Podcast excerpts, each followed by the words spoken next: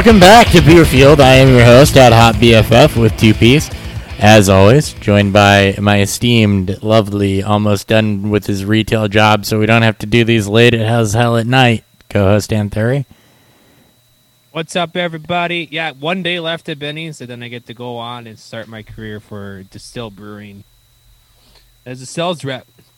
So I get to actually go back to kind of like a nine to five job, except it's my own schedule, and I get to drive a shit ton and He gets to see me eventually work at more. Festivals. I'll get to see Chris more, and we get to. That's- It'll open up a, a lot more doors, and you guys get to hear some, you know, some cool, some more, some more interesting conversations around beer and my travels. His actual favorite part of that, though, is that he gets to see me more. Don't let him That fool is ya. probably the biggest benefit is I get to I get to see you. Uh, at Beerfield FF on Twitter. Uh, if that's how you want to interact with us, Beerfield Fantasy Football on YouTube. At all of our shows live. Ask questions live. Like, subscribe. Hit the notification icon. Um, we got a solid show for you here today. It's finally draft season, so um, we're super excited about that. Draft season is one of our favorite seasons. So, um, as always, we will be live streaming the first round um, on our YouTube channel only. So, won't be a show that week. Um, there'll just be the the YouTube live stream of the first round. We'll get really drunk. We'll have a bunch of people come in. It'll be a good time. So make sure you subscribe on YouTube, like, hit the notification icon, and come hang out with us for NFL Draft Night. Uh, today, we're going to be talking quarterbacks and running backs. Uh, we're going to be doing it in roundtable fashion, which means that to have a roundtable, you got to have more opinions than just Dan and mine. So we have two uh, guests that we're super excited for. Um, we have Sam Wagman, uh, who's a writer for Fourth and John, a contributor at the 14p underscore pod, and host of at the FF sh- the show FF. Sorry, I totally screwed that up. Hype your own stuff. It's easier when you do that. What's up, Sam? Uh, what's going on, Chris? Dan, how you guys doing tonight? I'm good. In the dream. Uh, I'm I'm making it. We're surviving. A little bit of a scratchy throat. That's the other reason Dan's gonna run. Allergies have been kicking my ass for the last couple days. So Yeah, It's fun I'm, time. I'm excited. You know, uh, draft season's one of my favorite times of the year. Gives me a chance to, uh, you know, kind of dig into everything. And this is really the first first year I've really done more than the surface level. So, uh, you know, getting to know those guys outside of the top three or four has been great for me, and it really helps me improve my knowledge of the game because, you know, just getting deeper and deeper into the sport that you know Now, obviously, fantasy football is not just all about the top guys; it's about all the surface guys or the under the surface guys as well. So, uh, I, I really just enjoy it, and you know, quarterbacks and running backs are some of my, two of my uh, my best that you know I know. So, I'm really just happy to be here and everything. Perfect. awesome. Yeah, we're happy to have you, and we love we love draft season because you get to plant your flags on guys, and then a year you get bragging rights, or you get to make fun of yourself, and it's fun either way. Um, Absolutely. Perhaps even more exciting. It's been way too long since we've done an episode with this guy. Um, from the Superflex show and Superflex City and DLF football, and probably a hair care commercial or two. We have John Hogue with us. John, hello. No, no hair care commercials yet. I'm I'm still working on that one. Um, working my way up the body, I guess. But uh, got, I I finally make it make it onto the the Beerfield Oh, podcast. it's the been long- too long. It's crowning Longest- achievement of his fantasy football career. He'll tell, I'm sure that's what he'll tell you after this. Yeah. There's a long and storied tradition of Superflex Super Show hosts making it onto uh, the Beerfield podcast, and finally, my name comes up. Well, I, I got to meet you guys in Canton. Yep. two of my favorite dudes in this industry.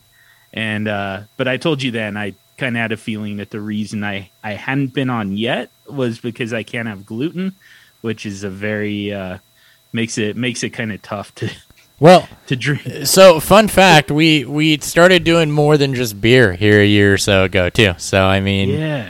it's whatever some you gluten-free get. beer though. So Awesome. I, I, Yes. I won't, I won't give it great. away I'm, yet, but I'm so proud of you. And and like it's gonna taste like crap. But I have no I have no like I have no no clue why it took us this long to get you on.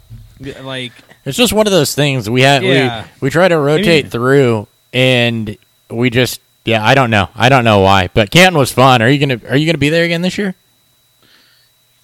Man, I, I don't know. I don't Even know just this like to hang out. I mean, man, we're definitely gonna be there. I booked Yeah. I booked my tick I booked my ticket in my hotel. I just haven't booked the uh, the plane ride yet, but I'm I haven't booked the hotel. coming? I haven't booked the hotel yet. I we, Yeah, we I- booked the booth. I can't wait, honestly. I can't wait, honestly. It sounds fun. It sounds It's a fun as hell. dude. It, It was it's such a a, great time. It is fun. Yeah, we've been to multiple. So we went to Dallas. the one in Dallas or the one in Fort Worth a, a few years ago, and, and then uh, two years ago we went to uh, to Bob. So uh, the expo, and that's obviously where we met John for the first time in person. But We're gonna try to get people other than just the fantasy headliners on onto a, an in person show. It seems like it's been them every time, which is awesome. We love Kyle. We love yeah. Kyle and Jake, but yeah, make that a we'll bigger show. on. We'll Yeah, get more on for sure. We'll absolutely. All right. Well, you heard John mention it. We got beer, so let's talk about beer. Stop. What's fueling beer Beerfield?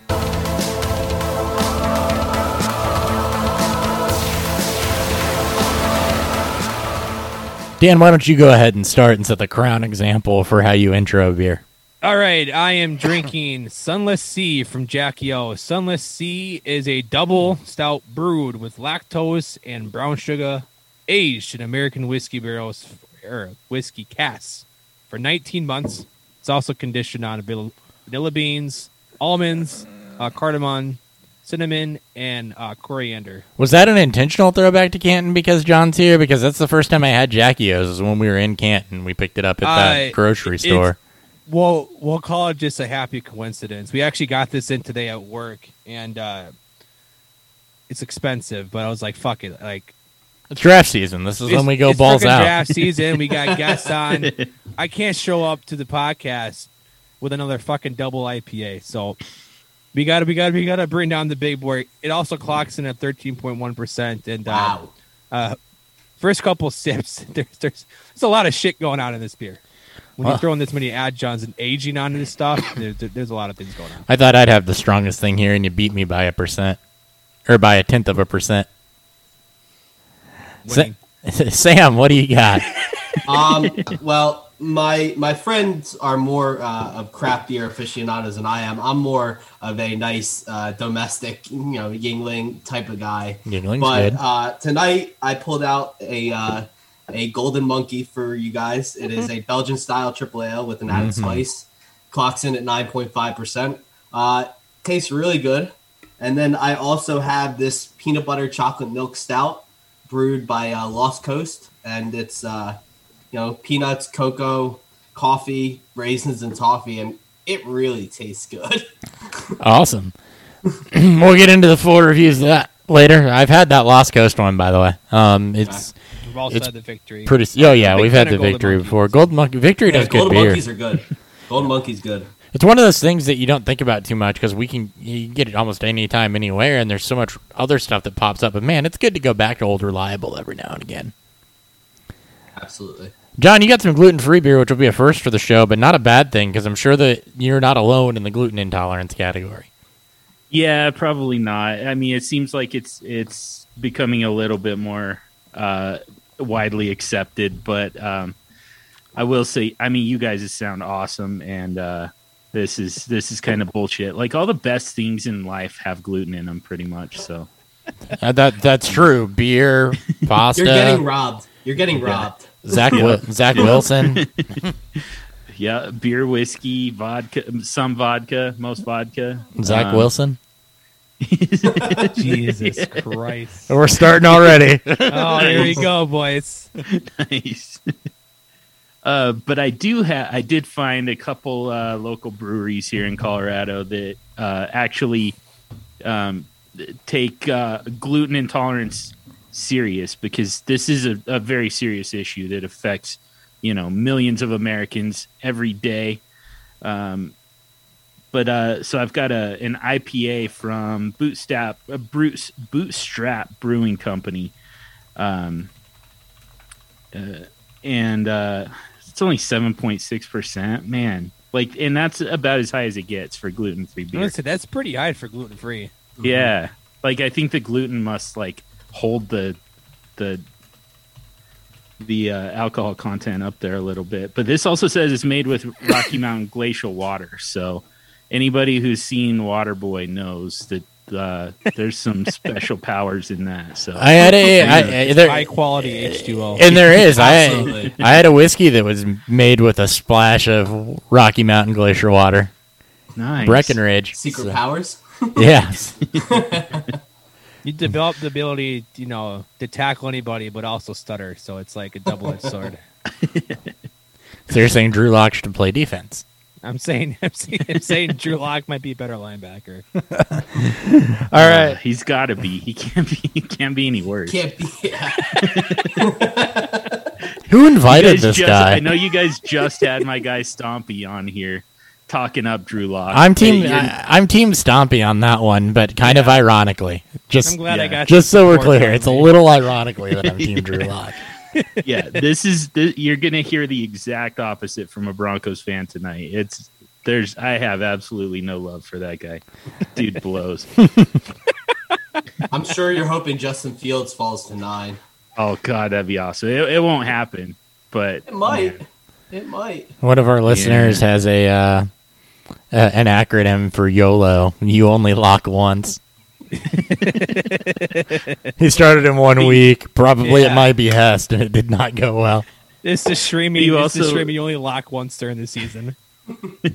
you only lynch once too, though. That's the problem. Jesus. Like, Christ. Holy hell!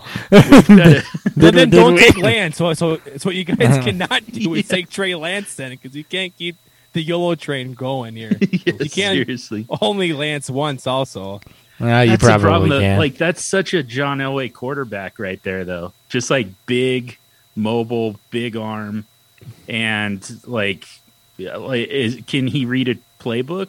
I don't know. we'll get there.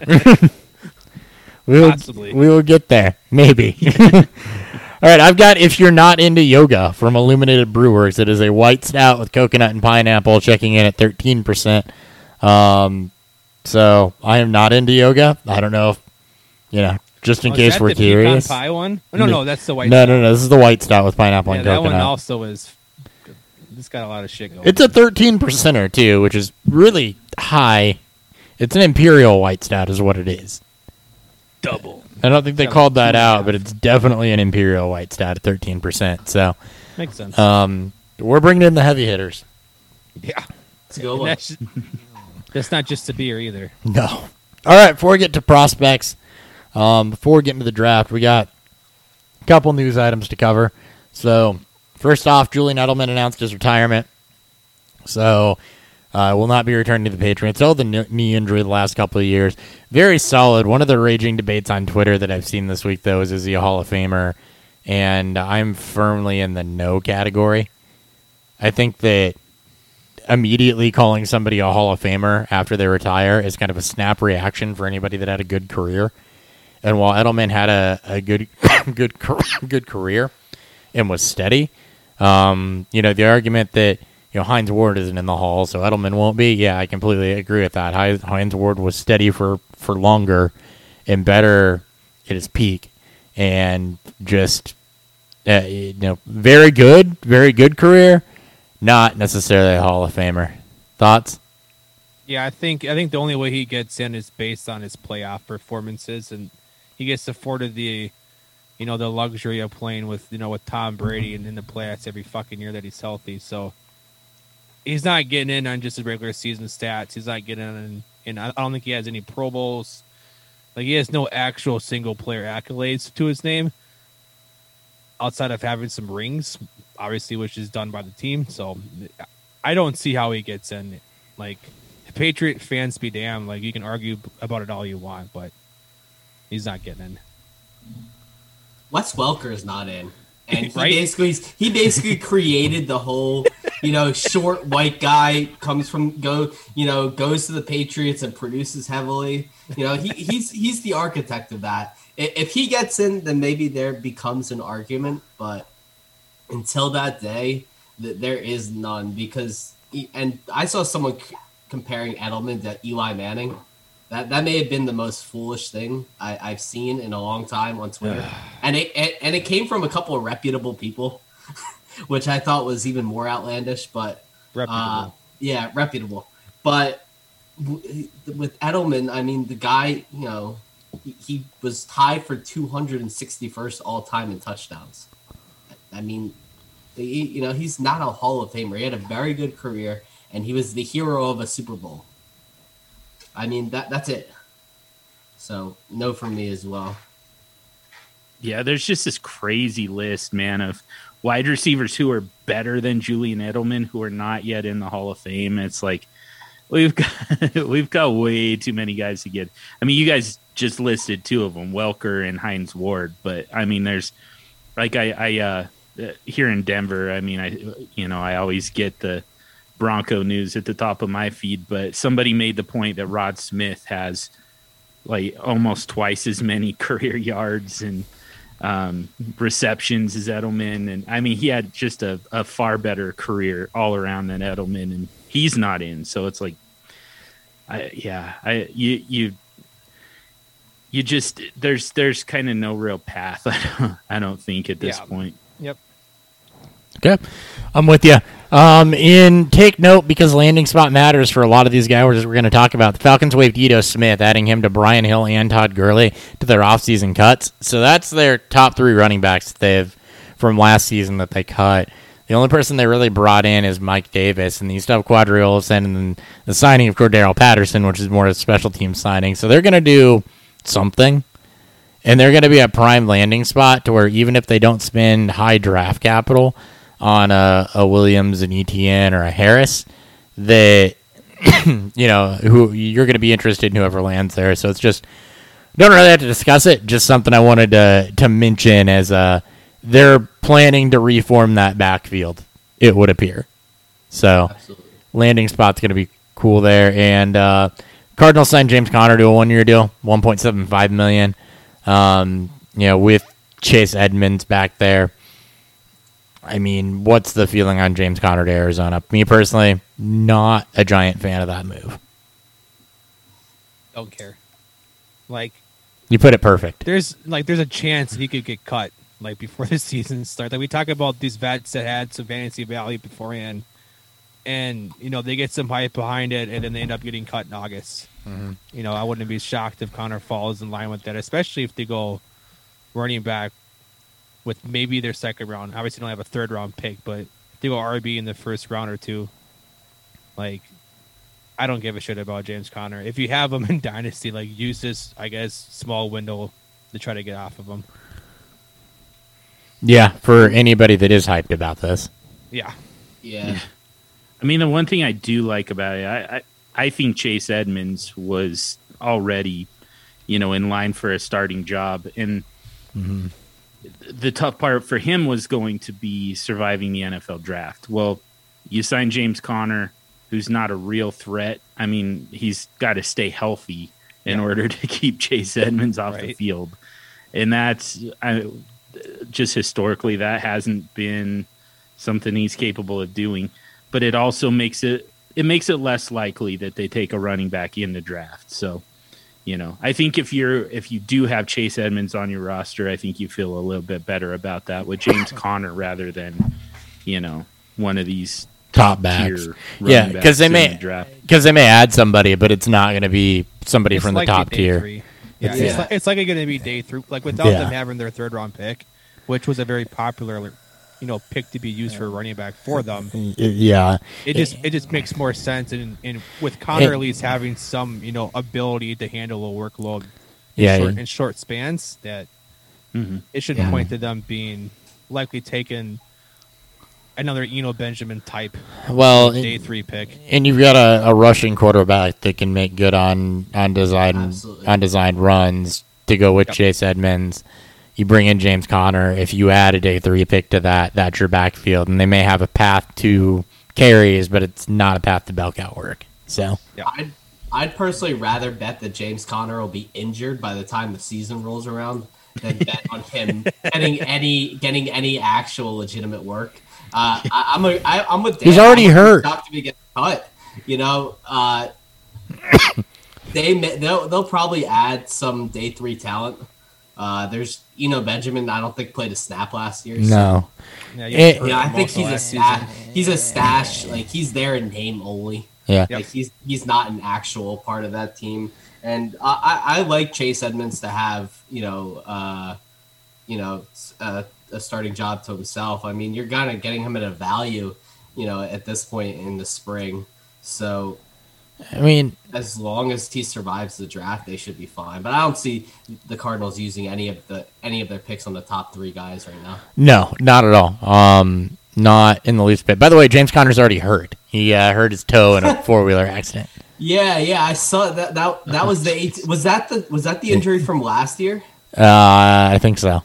Okay, so he said he had surgery on that, so he's In the still off season, From yeah. that. yeah, he's still recovering from that. Like the fact that it was an ATV accident, like just it made me laugh when I heard it on the radio the other day. I mean, James Conner, he's just in a constant, like perpetual state of recovering. It's either exactly.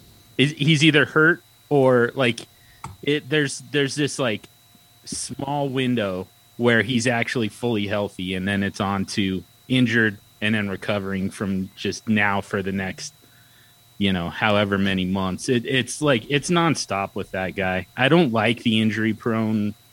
The, like the, the if it the fits, if it I if it fits, it fits though, right? if it, sometimes if it just fits and with with james conner i mean it's it's just there that's Yeah. all there is to it and it, it It was just a doesn't nice have story. to be that hard. It was a nice. It was a nice Yep. story. It was. but you know, you know, him coming back from being, uh, you know, in cancer treatment and everything, and yeah, no, it was. coming backing up Le'Veon Bell when he when he sat out and everything, and having an awesome season. But uh, it's he he's so injury prone. He cannot stay healthy. I just don't see that changing. Right. and he's not efficient. Like, like you saw what happened to the running game for Pittsburgh once their offensive line took a shit. You know, we constantly talk about Arizona Well, a below average offensive line, and Yeah, we could get into to that though, and in scheme, and that's kind of why I don't like the James Conner signing is because for Arizona, they want to they're going to want to spread it out, and he's not the back you think of when you operate in space. I mean, you could see him in a Jordan Howard type role, essentially. He's gonna steal all the Well, touchdowns God. Yeah, for the You're- ten you're games give that he plays. You're gonna you're gonna give me some like traumatic memories of Jordan mentioning Jordan Howard. I'm a Bears I just don't fan. Forget, I'm an Eagles fan. We have the same Okay, cool. Yeah, we got the same issues. There's a support group that meets on Thursdays.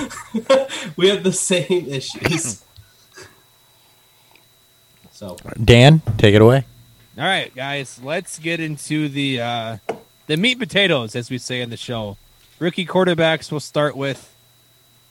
So, first question here, and again, I'm teeing off these questions as roundtable uh, discussion. So, top five quarterbacks, right? That's what everyone's been talking about. Um, we're going to start off with those, and then we'll move into the guys beyond that. But we kind of know who the top five are. You know, if you guys have anybody else that's that really isn't a part of that, but you want to talk about, we'll get there shortly. But I want to start with uh, with us talking about our top five. You know, we'll we'll just say who they are. We'll give a brief explanation. The ones all four of us have gone. We'll round table and discuss rankings and and why people are aware. So, um, Sam, we'll start off with you. Why don't you give me your top five, and then if you want to explain anything, by all means. all right, so I'm gonna go by tier. Uh, I Perfect. got Trevor. Yeah, in, good Trevor's call. in Trevor's in his own tier. Then I have Fields in his own tier. uh, then I have Wilson and Lance in their own tier, and then I I start a new tier after that, and that tier consists of Kyle Trask, Jamie Newman, and Mac Jones. Okay. But I have Trask at the top of that tier. Oh, Hopper, keep it in your pants, buddy. You finally found someone who likes Kyle. Kyle Trask. Trask, yeah, his and and this this has very this has not as much to do with the fact that I am a Gators fan a- as it seems. It more has to do with the fact that I am not a Mac Jones fan. That's fair. And and we only reason I'm not refer to him as McCorkle on this show. yeah, he is McCorkle Jones. The only reason I am not a McCorkle Jones fan is because the arm strength is trash. The pocket, you know, the mobility is is not there. And the fact that nobody's seen him do anything without a bunch of elite options around him makes me very wary of a Mitch Trubisky type, you know, one hit wonder season. So, uh, Kyle Trask uh, showed me more. He's got a better arm. The only person he had on this team that was elite was uh, Kyle Pitts, as we all knew. And though he has a tendency to, you know, chuck it around the field and maybe force some bad plays, uh, I think he can be ironed out with time, and he's got incredible pocket presence. So I really do like Kyle Trask, and I- I'm teetering. Jones is at six, but Newman's right there. I'm I'm a big uh, Jamie Newman fan. I can thank uh, Thor Nystrom for turning me on to that. Oh yeah, he is. He is a big Newman fan. hmm Absolutely. John, w- w- why don't you give you our, our, our you know give our beautiful audience your top five? yeah, mine's mostly chalky, but I will say, I mean, you know, Trevor Lawrence number one, obviously. Yeah. For me though, like legitimately, uh, Zach Wilson is my number two. Um, I, I'm, I just I, I like the way his skill set translates to the pro game. You know, it's it's like there's mobility there, but he spent the time kind of honing the uh, you know the the passing on the run. He you know to a point where he doesn't lose velocity on the ball. He doesn't lose accuracy, um, even when he's thrown across his body. That's I, I like I prefer that to these you know these guys who are just going to take off and run uh, in the face of pressure. I like the fact that he's more extend the play, you know, scramble to extend the play, and but still looking down the field, looking to throw, and has absolutely no fear when it comes time to throw into a tight window. So. I, I don't like the landing spot. like it looks like we're pretty we're pretty set with him going to the Jets. Uh, that hurts a little bit, but it hasn't happened yet. So for the time being, he's still my number two. Um, Justin Fields number three, uh, Trey Lance number four. I still have Mac Jones number five. I like I am with Swagman on that, but uh, on on Mac Jones, it's just the fact that he's going to be a first round pick and probably an early one. Yep. You know, just uh, draft capital is just so so important, especially at the quarterback position that we just we we have to we have to go off of that a little bit. Hopper, why don't you give uh, why don't you give the people yours? You can finally, I guess, reveal, even though Hey, everybody should already know. So have an idea. I'm gonna go. I'm gonna go. I'm gonna go like Swagman here. Um, I'm gonna give it in tiers. So, um, Trevor Lawrence is my one in his own tier, and I think that that's chalky. That's unquestioned for for most people. I do have Zach Wilson as my two, but he is in the same tier as Justin Fields, and I'll get into what the difference is to me between those two in a in a minute. In a minute. And why I have Wilson ahead of Fields. For everybody that listens to the show and has been listening for the past couple weeks, the thing that you need to know, and you can see it in our Zoom backgrounds on YouTube right now, Dan and I, if you listen to just what we say, it's going to sound like he hates Zach Wilson and I am in love with him, and I hate Justin Fields and he is in love with him. When in reality, we both have them right together in the same tier. It's just that's where we've decided that we're going to have this brotherly quarreling going on for the entirety of draft season, so that's what's going to happen. Um, beyond that, I got Mac Jones at, at four ahead of Trey Lance. I'll get into that in a minute as well. Um, there's some things with Trey Lance that make me a little uncertain, even though the rushing upside and the um, athleticism is undeniable. Uh, Mac Jones is up there, like like John said, because of draft capital. Though um, I actually, from a film perspective, like Kyle Trask and Kellen Mond both a little bit more than I like Mac Jones. Um, I am very, very high from both a film study and a statistical perspective on on Kyle Trask, but I need to see how that draft capital and how that landing spot shakes out, which is why I don't really lock in numerical rankings until after the draft. I have my tiers set up, but as far as one, two, three, four, five, that'll happen after people get drafted, after we see where they go. I likely don't I won't move people between tiers based on that but I will move them around within tiers. So that's why there's a big tier uh, kind of right now. So as far as the difference between Zach Wilson though and and Justin Fields, from what I saw, they're both athletic. They both have great zip on their throws. Um, they both move well. Uh, you know, they both were were very productive, good fastballs mid range. Um, the difference is in how it appears that they process, and Zach Wilson appears to get through his reads quick and throw with very good anticipation, whereas Justin Fields ap- appears to be a little bit slower to process the field, gets himself put under pressure a little bit more, um, ends up taking off and running a bit more, which is another difference for me. It will always, always, always, always, always be a preference of mine to choose the guy that throws on the run versus the guy that just runs on the run. And that's another big difference between the two quarterbacks to me is that Zach Wilson has throwing on the run down to an art and Justin Fields is going to do it with his legs, which is good for fantasy. That's a personal preference of mine though. When you have two athletic quarterbacks, give me the guy that keeps his eyes downfield and throws with a, a bit more anticipation. Um, than than what Fields does, who I think is a little bit slower through his reads and a little bit more reactive. Overall, there's a reason they're in the same tier. Um, that's likely not going to change a whole lot come draft day, where I think that there's not going to be a whole big bit of difference in draft capital. Um, but that is what separates the two for me is that ability on the run, what they do on the run, and then the anticipation that Zach Wilson shows over Justin, Justin Fields.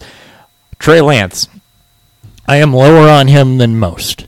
Um, and I've debated it and debated it and debated it and decided that I'm not going to come up higher on him kind of yet. um, obviously, undeniably athletic, feet like a running back, is great through contact. He has good vision, works through reads well, does throw with anticipation. Um, but the accuracy was a little bit inconsistent. Um, I thought he struggled with the deep ball, especially in coverage.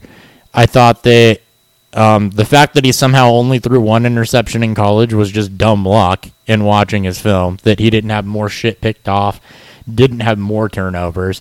Um, you know, statistical profiles up there, but lesser competition. I'm not going to harp on that too much.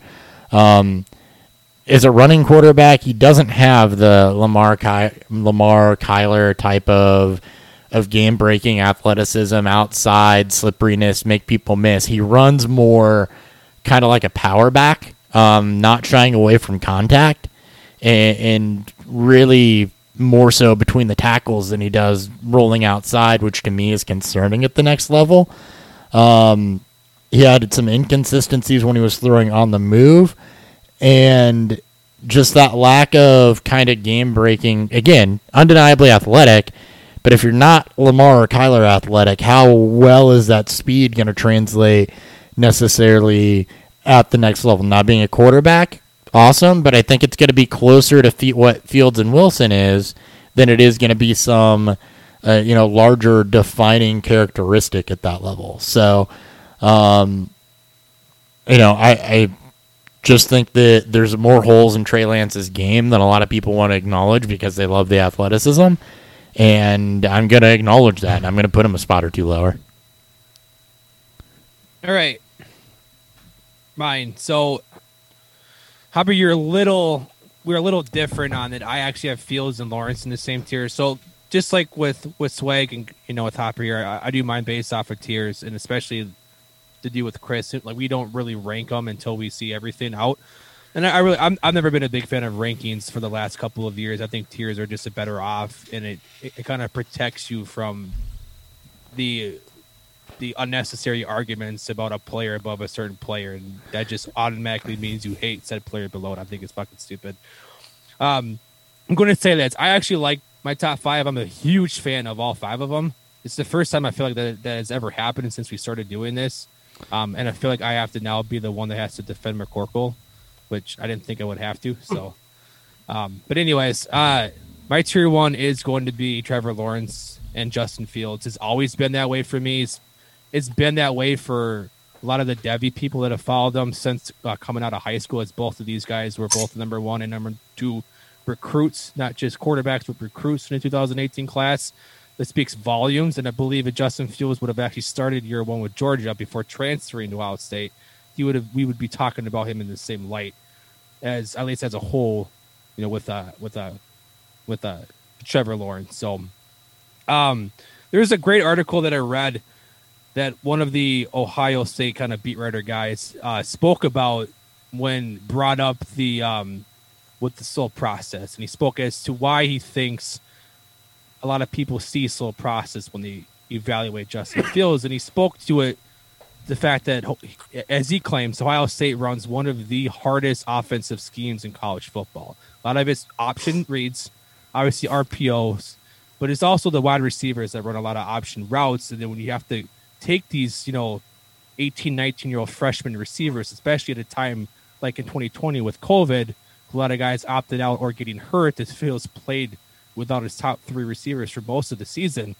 A lot of that timing can be messed up it doesn't say that it's a full on excuse, but it does kind of help explain to why his reads or his processing through his reads have been a bit slow. Um, I think it's bullshit. The narrative that's been spun with them in the national media. Um, what is that narrative, by the way? Because I've missed that. I saw some things about, you know, there's, you know, Orlovsky. Orlovsky. Orlovsky spoke. With, oh yes, okay, I spoke did see that. Like checking his sources, said he Yeah. was uh, not not good in practice. Who's the He last guy Yeah. in, hard. his first guy. yeah, yeah, yeah, yeah, yeah, yeah, yeah. yeah. Awful, awful, awful. I disregarded that take entirely. So Yeah, as As as as, have. Yeah, everyone as everybody as should. Everyone should. But we're we're not going to get into that. So, um, and then my tier two uh, does combine Lance Wilson and McCorkle himself.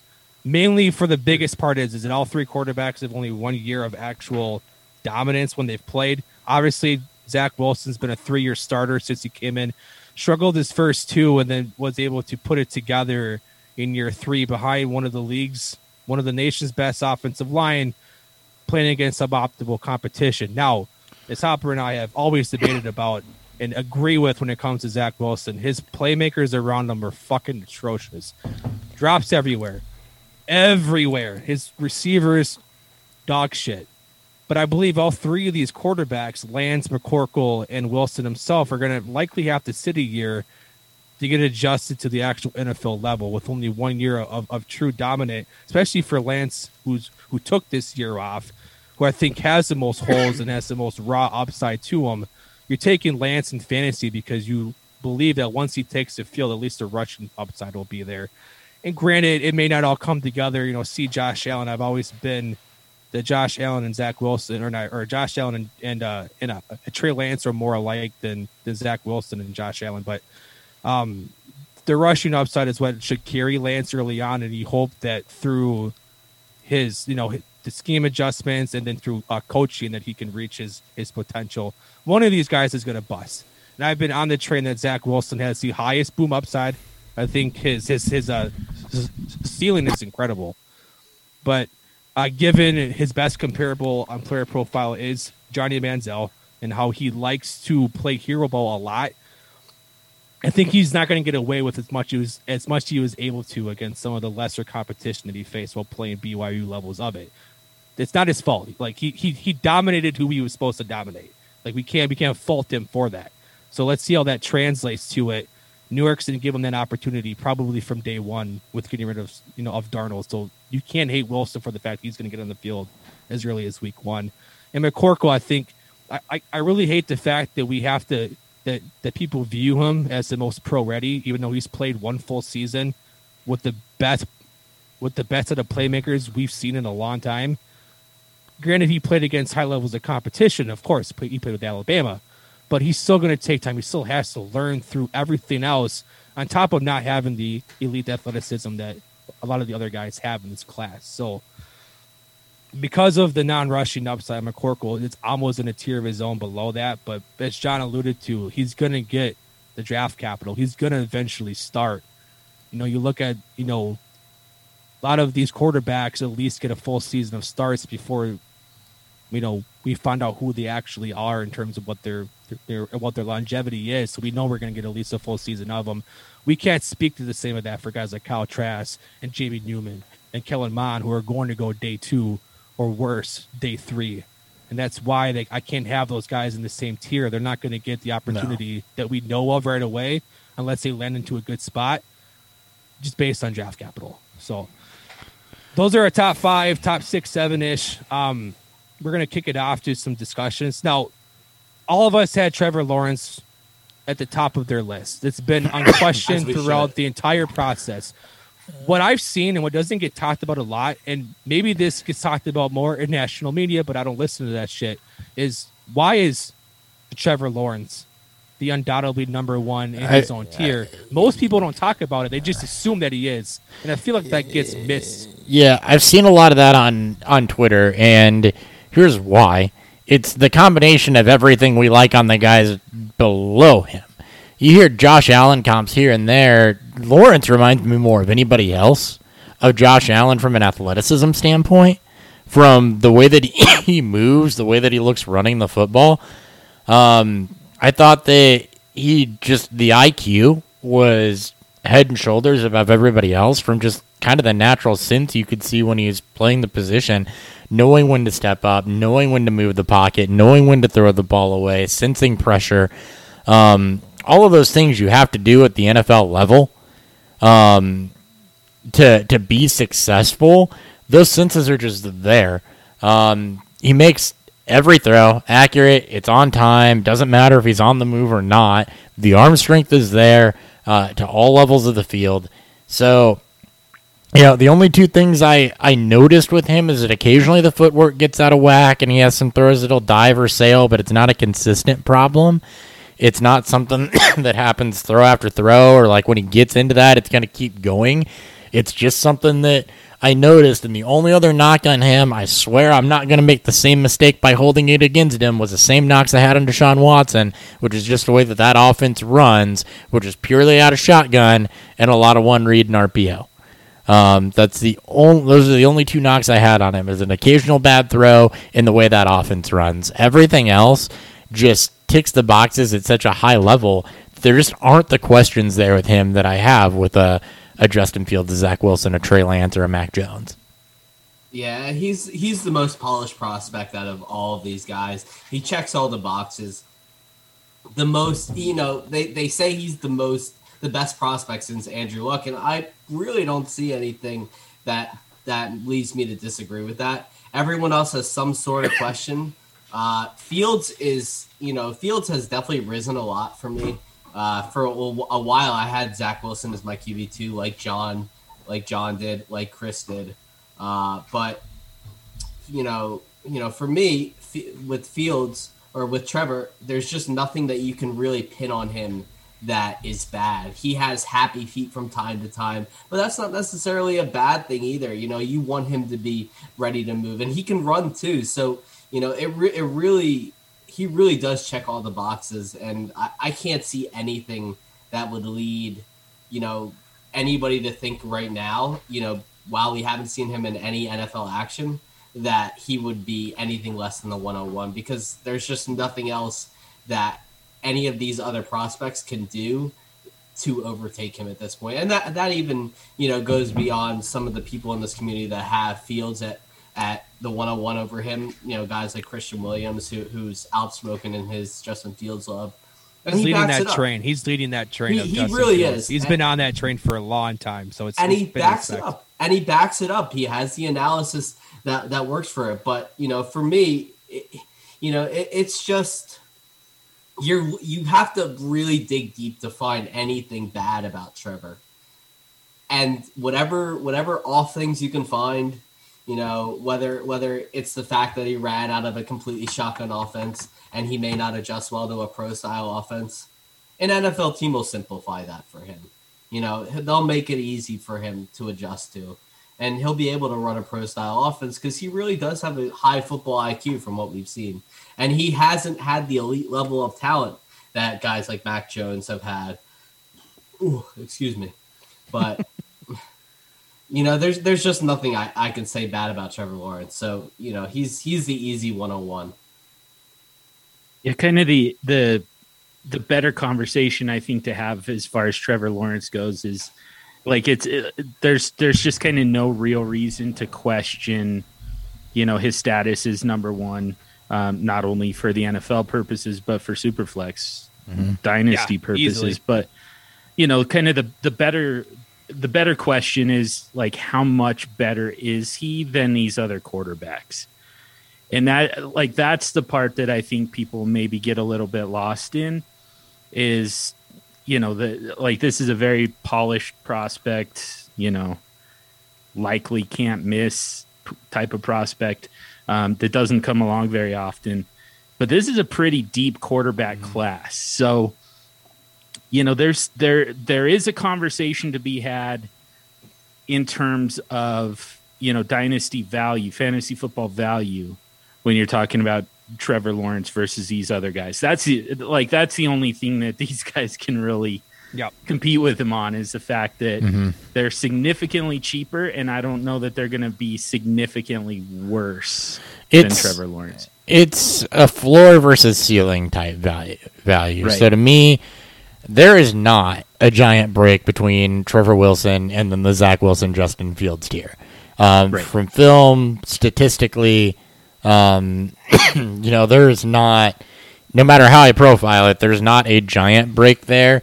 The thing is, is that it Lawrence's floor is I don't want to say the same as the upside for Fields and Wilson because I think that if Lawrence is only at his floor, that Fields and Wilson we could look back and say ended up better, but it just feels more more sure. How often does a prospect come in and perform at what their ceiling is from day one, or even you know long term? There's going to be some holes, statistically speaking. There's going to be some holes that that show up, and that's you know that's kind of what you're betting on. The upside of, of Fields or Wilson, surely, definitely, it you know could put them up above that floor where where Lawrence is. It's just it's the safer option, which is why you go with it because there's not as many, there's not as clear of a path to something going wrong.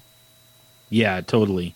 Yeah, because like I I would even go so far as to say like if I was going to put money on who's going to be the rookie of the year, like it wouldn't take very it wouldn't take very good odds or, you know, it wouldn't take a, a much of an increase for me to move off of Trevor Lawrence and say, you know, either either Wilson or I mean Fields is more likely. Like he's he's going to land in a better situation. Um, you know, he's Yeah. going to have better weapons uh, at the jump. Like It- it- it's, Justin Herbert. Yeah. I Yeah, mean, not comparing the players, but the situation. It's it's Justin Yeah. Herbert who goes fourth, but lands in an offense with you know Keenan It's Allen, ready-made. Austin Ekeler, and that has pieces already. Yeah. But- And that's but that's kind of my feeling. If Justin Fields lands in a situation where he's going to start from day one, or at least you know early on, get on the field. If Justin Fields get is in that type of situation, I think that for me, he's the odds-on favorite to win Rookie of the Year. now, does that change the math when it comes to Trevor Lawrence? It shouldn't. Like he, mm-hmm. like you said, Hopper, he's still the safer option. You know, he's still got the highest floor, and that that part's probably not really close. But I I, I think that not only does not only just does Justin Fields and Zach Wilson honestly have every bit the ceiling of Trevor Lawrence, they're actually more likely to realize it in year one. Yeah, and like I can even say you can even speak the same of even a guy like Trey Lance who could get there. What we what we I think all agree on is that McCorkle's not doesn't have any of the Not same- quite of the same floor- upside. And I The think his name like floor could be- McCorkle. Yeah, like, it's a great. What name. is it? What's the How's he upside? Gonna? Yeah, how's he gonna succeed with a name like McCorkle? I, I, I do want to talk about McCorkle for a second. Some Let's of the talk flaws about there McCorkle, because I didn't really talk about his profile just so much what I thought you know his draft capital was going to be basically, and for Mac Jones, you know, I, I think your issue there is one Sarkisian did such a good job of scheming for him to use his weapons and to move him off the spot and to get him away from pass rush that he's going to have to land in an NFL scheme and with an NFL coaching staff that can kind of do that same thing and scheme to his strengths. And I hate giving Sarkisian credit, but Oh, I, he deserves a lot of credit for He does. the season that Mac Jones had, and it showed up on film the way that you know it was schemed for Mac Jones, and you hide his flaws, which is that he gets antsy under pressure. Um, you know, had a little bit of luck as he was throwing into coverage and, um, you know, just didn't necessarily have to think a whole lot because he's got some of the best playmakers out there and putting the ball in their hands and letting them work. The things to like about Mac Jones, he's got a good release. He is quick through his reads. He doesn't take a lot of sacks. Throws are accurate. Plays with confidence uh, in, in poise and control of his pocket. Under pressure, that breaks down a little bit, but we're not talking like Josh Rosen levels of breakdown that that made him a bust or that made me look at Josh Rosen and say no, not a chance because under pressure it all goes away. That's just kind of the biggest question mark with Mac Jones, and then the fact that the ceiling just isn't as high is a, a, a Wilson or a Fields or a Lawrence because the athleticism isn't the same. It's just not there. The rushing upside isn't there. Um, you know, we joke around the show and say that you know Dan just took McCorkle in a mock draft of the Vikings, and you drafted Kirk Cousins to replace Kirk Cousins, and that's in a lot of ways what it feels like. It felt it felt dirty, but uh, and Kirk Cousins for fantasy has had some very very good years in Superflex. He's definitely been reliable.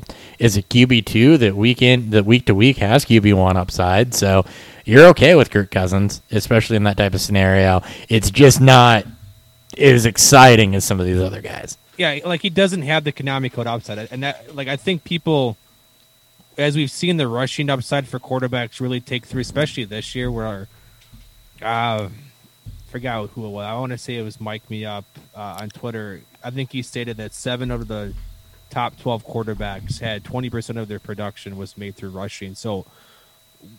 Like, like we're starting to see the the true effect of what rushing quarterbacks have in terms of top twelve finishes.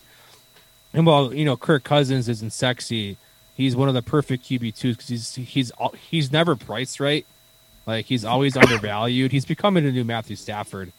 You know, you know, in a sense, for as long as he's a QB of Minnesota who has you know top weapons about, and the defense continues to be shitty, but um, we know you know who Kirk Cousins is, and I think and, and we talked about here, I, I, that's what I always think Mac Jones' ceiling is is is Kirk Cousins. So let's let's get off these top five. Let's move on to you know some of the names that we've talked about. You know, we mentioned Trask, we mentioned Newman, we mentioned uh, Mond. So let's let's kind of give. I- If anybody has any quarterbacks that they have interest in, and this is going to be for you know for fantasy purposes, um, is there any quarterbacks? If you guys want to, you know, sp- speak your love for Trask, because Hopper knows I am firmly on the other side of Kyle Trask. So um, we have two uh, we have two Trask likers. Some will say lovers likers. It's hard to Yeah, there's one. There's one guy I love more than And, than and, and we'll talk about Kyle mine. So Trask, let's so. start with Trask. Trask there's. was often talked about as potentially the sixth quarterback in the first round. Right there, there Right. were Yes. speaks about it before, you know, the bowl games. Obviously, uh, his his last game against Bama um, was pretty ugly. Um, and, and then as he kind of it kind of went downhill for him, and I think some of the flaws stuck out more watching, you know, good film compared to bad film. I, I, I feel similarly about Kyle Trask as Hopper feels about uh, as he felt about Josh Rosen. When I when I watch the pocket collapse, where I think the presence is fine at times, everything goes out the window when it, it turns it turns into hellfire for him. Yeah, the difference is, is that straight. the difference is that he had presence versus Rosen, who He had no does, yeah. presence either. So Yeah. that- I think at times he'll be fine, but it's what I saw as a quarterback who has doesn't have NFL arm strength, and at least from what I've seen, um, he's got decent touch, and he's got decent, you know, decent accuracy throughout the short and intermediate of the field when he has a pocket to work with, and maybe that's due to the scheme. When only, you know when your two best players is Kyle Pitts and Toney, like it, it- it's not fit perfectly for him, you know, to work deep, and maybe that's you know Florida's problem. But from what I saw with with Trask, that when his offensive line struggled, and that I saw that a lot, it, everything sucked from ball placement to arm strength, the accuracy, and it, I, I'm not a film guru by any point, but it it, it it downright looked ugly to me. You know, combine that with the fact that he's not going to go day one. He'll he, there's a chance he may not even go day two. The chances of him actually producing at least even one top twelve season is is fucking gross. And he You know what the difference? upside. You know the that's where the problem is. you know what the difference is between Mac Jones and Kyle Trask? Is Jones is going to get first round draft capital. It's draft capital. That's it. That's the only difference to me it. Really between is it. between Mac Jones and Kyle Trask, and That's fair. it's gonna I've come to depend. terms with that. Yeah, and it's going to depend on where Trask lands. I thought so. Dan, to your your comment about arm strength, I thought he did show good zip, but he changed speeds a lot. Is something I noticed in his Okay. tape is that he that would too. change speeds based on the situation. If he had to fit it in a tight window, he has a fastball. He doesn't throw the fastball all the time, which is why you see some of the better touch throws and everything on that. So he'll zip it in the intermediate range if he has to fit it in there. And man, did he do some throwing into tight windows, and sometimes it was completely boneheaded. But other times it, it worked out. it looked out for him because he can do that. Um, you know, ball placement wise, I thought he was pretty good with that. He put his ball high, gave his receivers a chance on most throws. He wasn't putting the ball in danger a whole heck of a lot. I thought he also threw with anticipation, especially against zone coverage. It does help that you have Kyle Pitts, but um, the timer was there. But like you said, Dan, when pressure happened, it does kind of go out the window. But he does have the timer, which is what Josh Rosen was severely lacking. That's true. Um, and, and I will give you that for sure. and he's not athletic, but like Mac Jones, he's a willing runner to where he ain't gonna chunk you 15 yards, but if pressure's there, he'll pick up two or three or can scramble for four or five and kind of those things we laugh at when we see not really a running quarterback run that can pick up positive yards and has a sense to pick up positive yards, but it's not pretty. That's kind of Kyle Trask to me. I think Kyle Trask is Mac Jones without the draft cap, draft capital. That that's basically my summation on it. It's Kyle Trask that Kyle Trask is Mac Jones that didn't play at Bama that doesn't have the draft capital.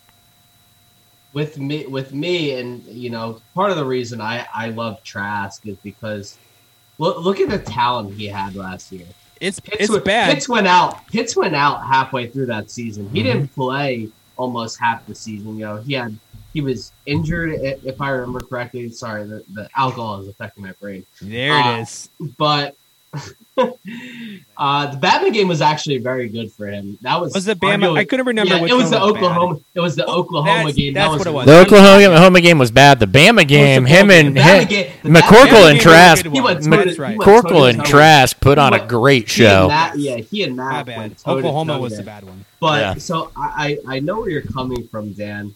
Uh, I, I I'm with I'm with Hopper. I like the uh, I like the touch throws from Trask.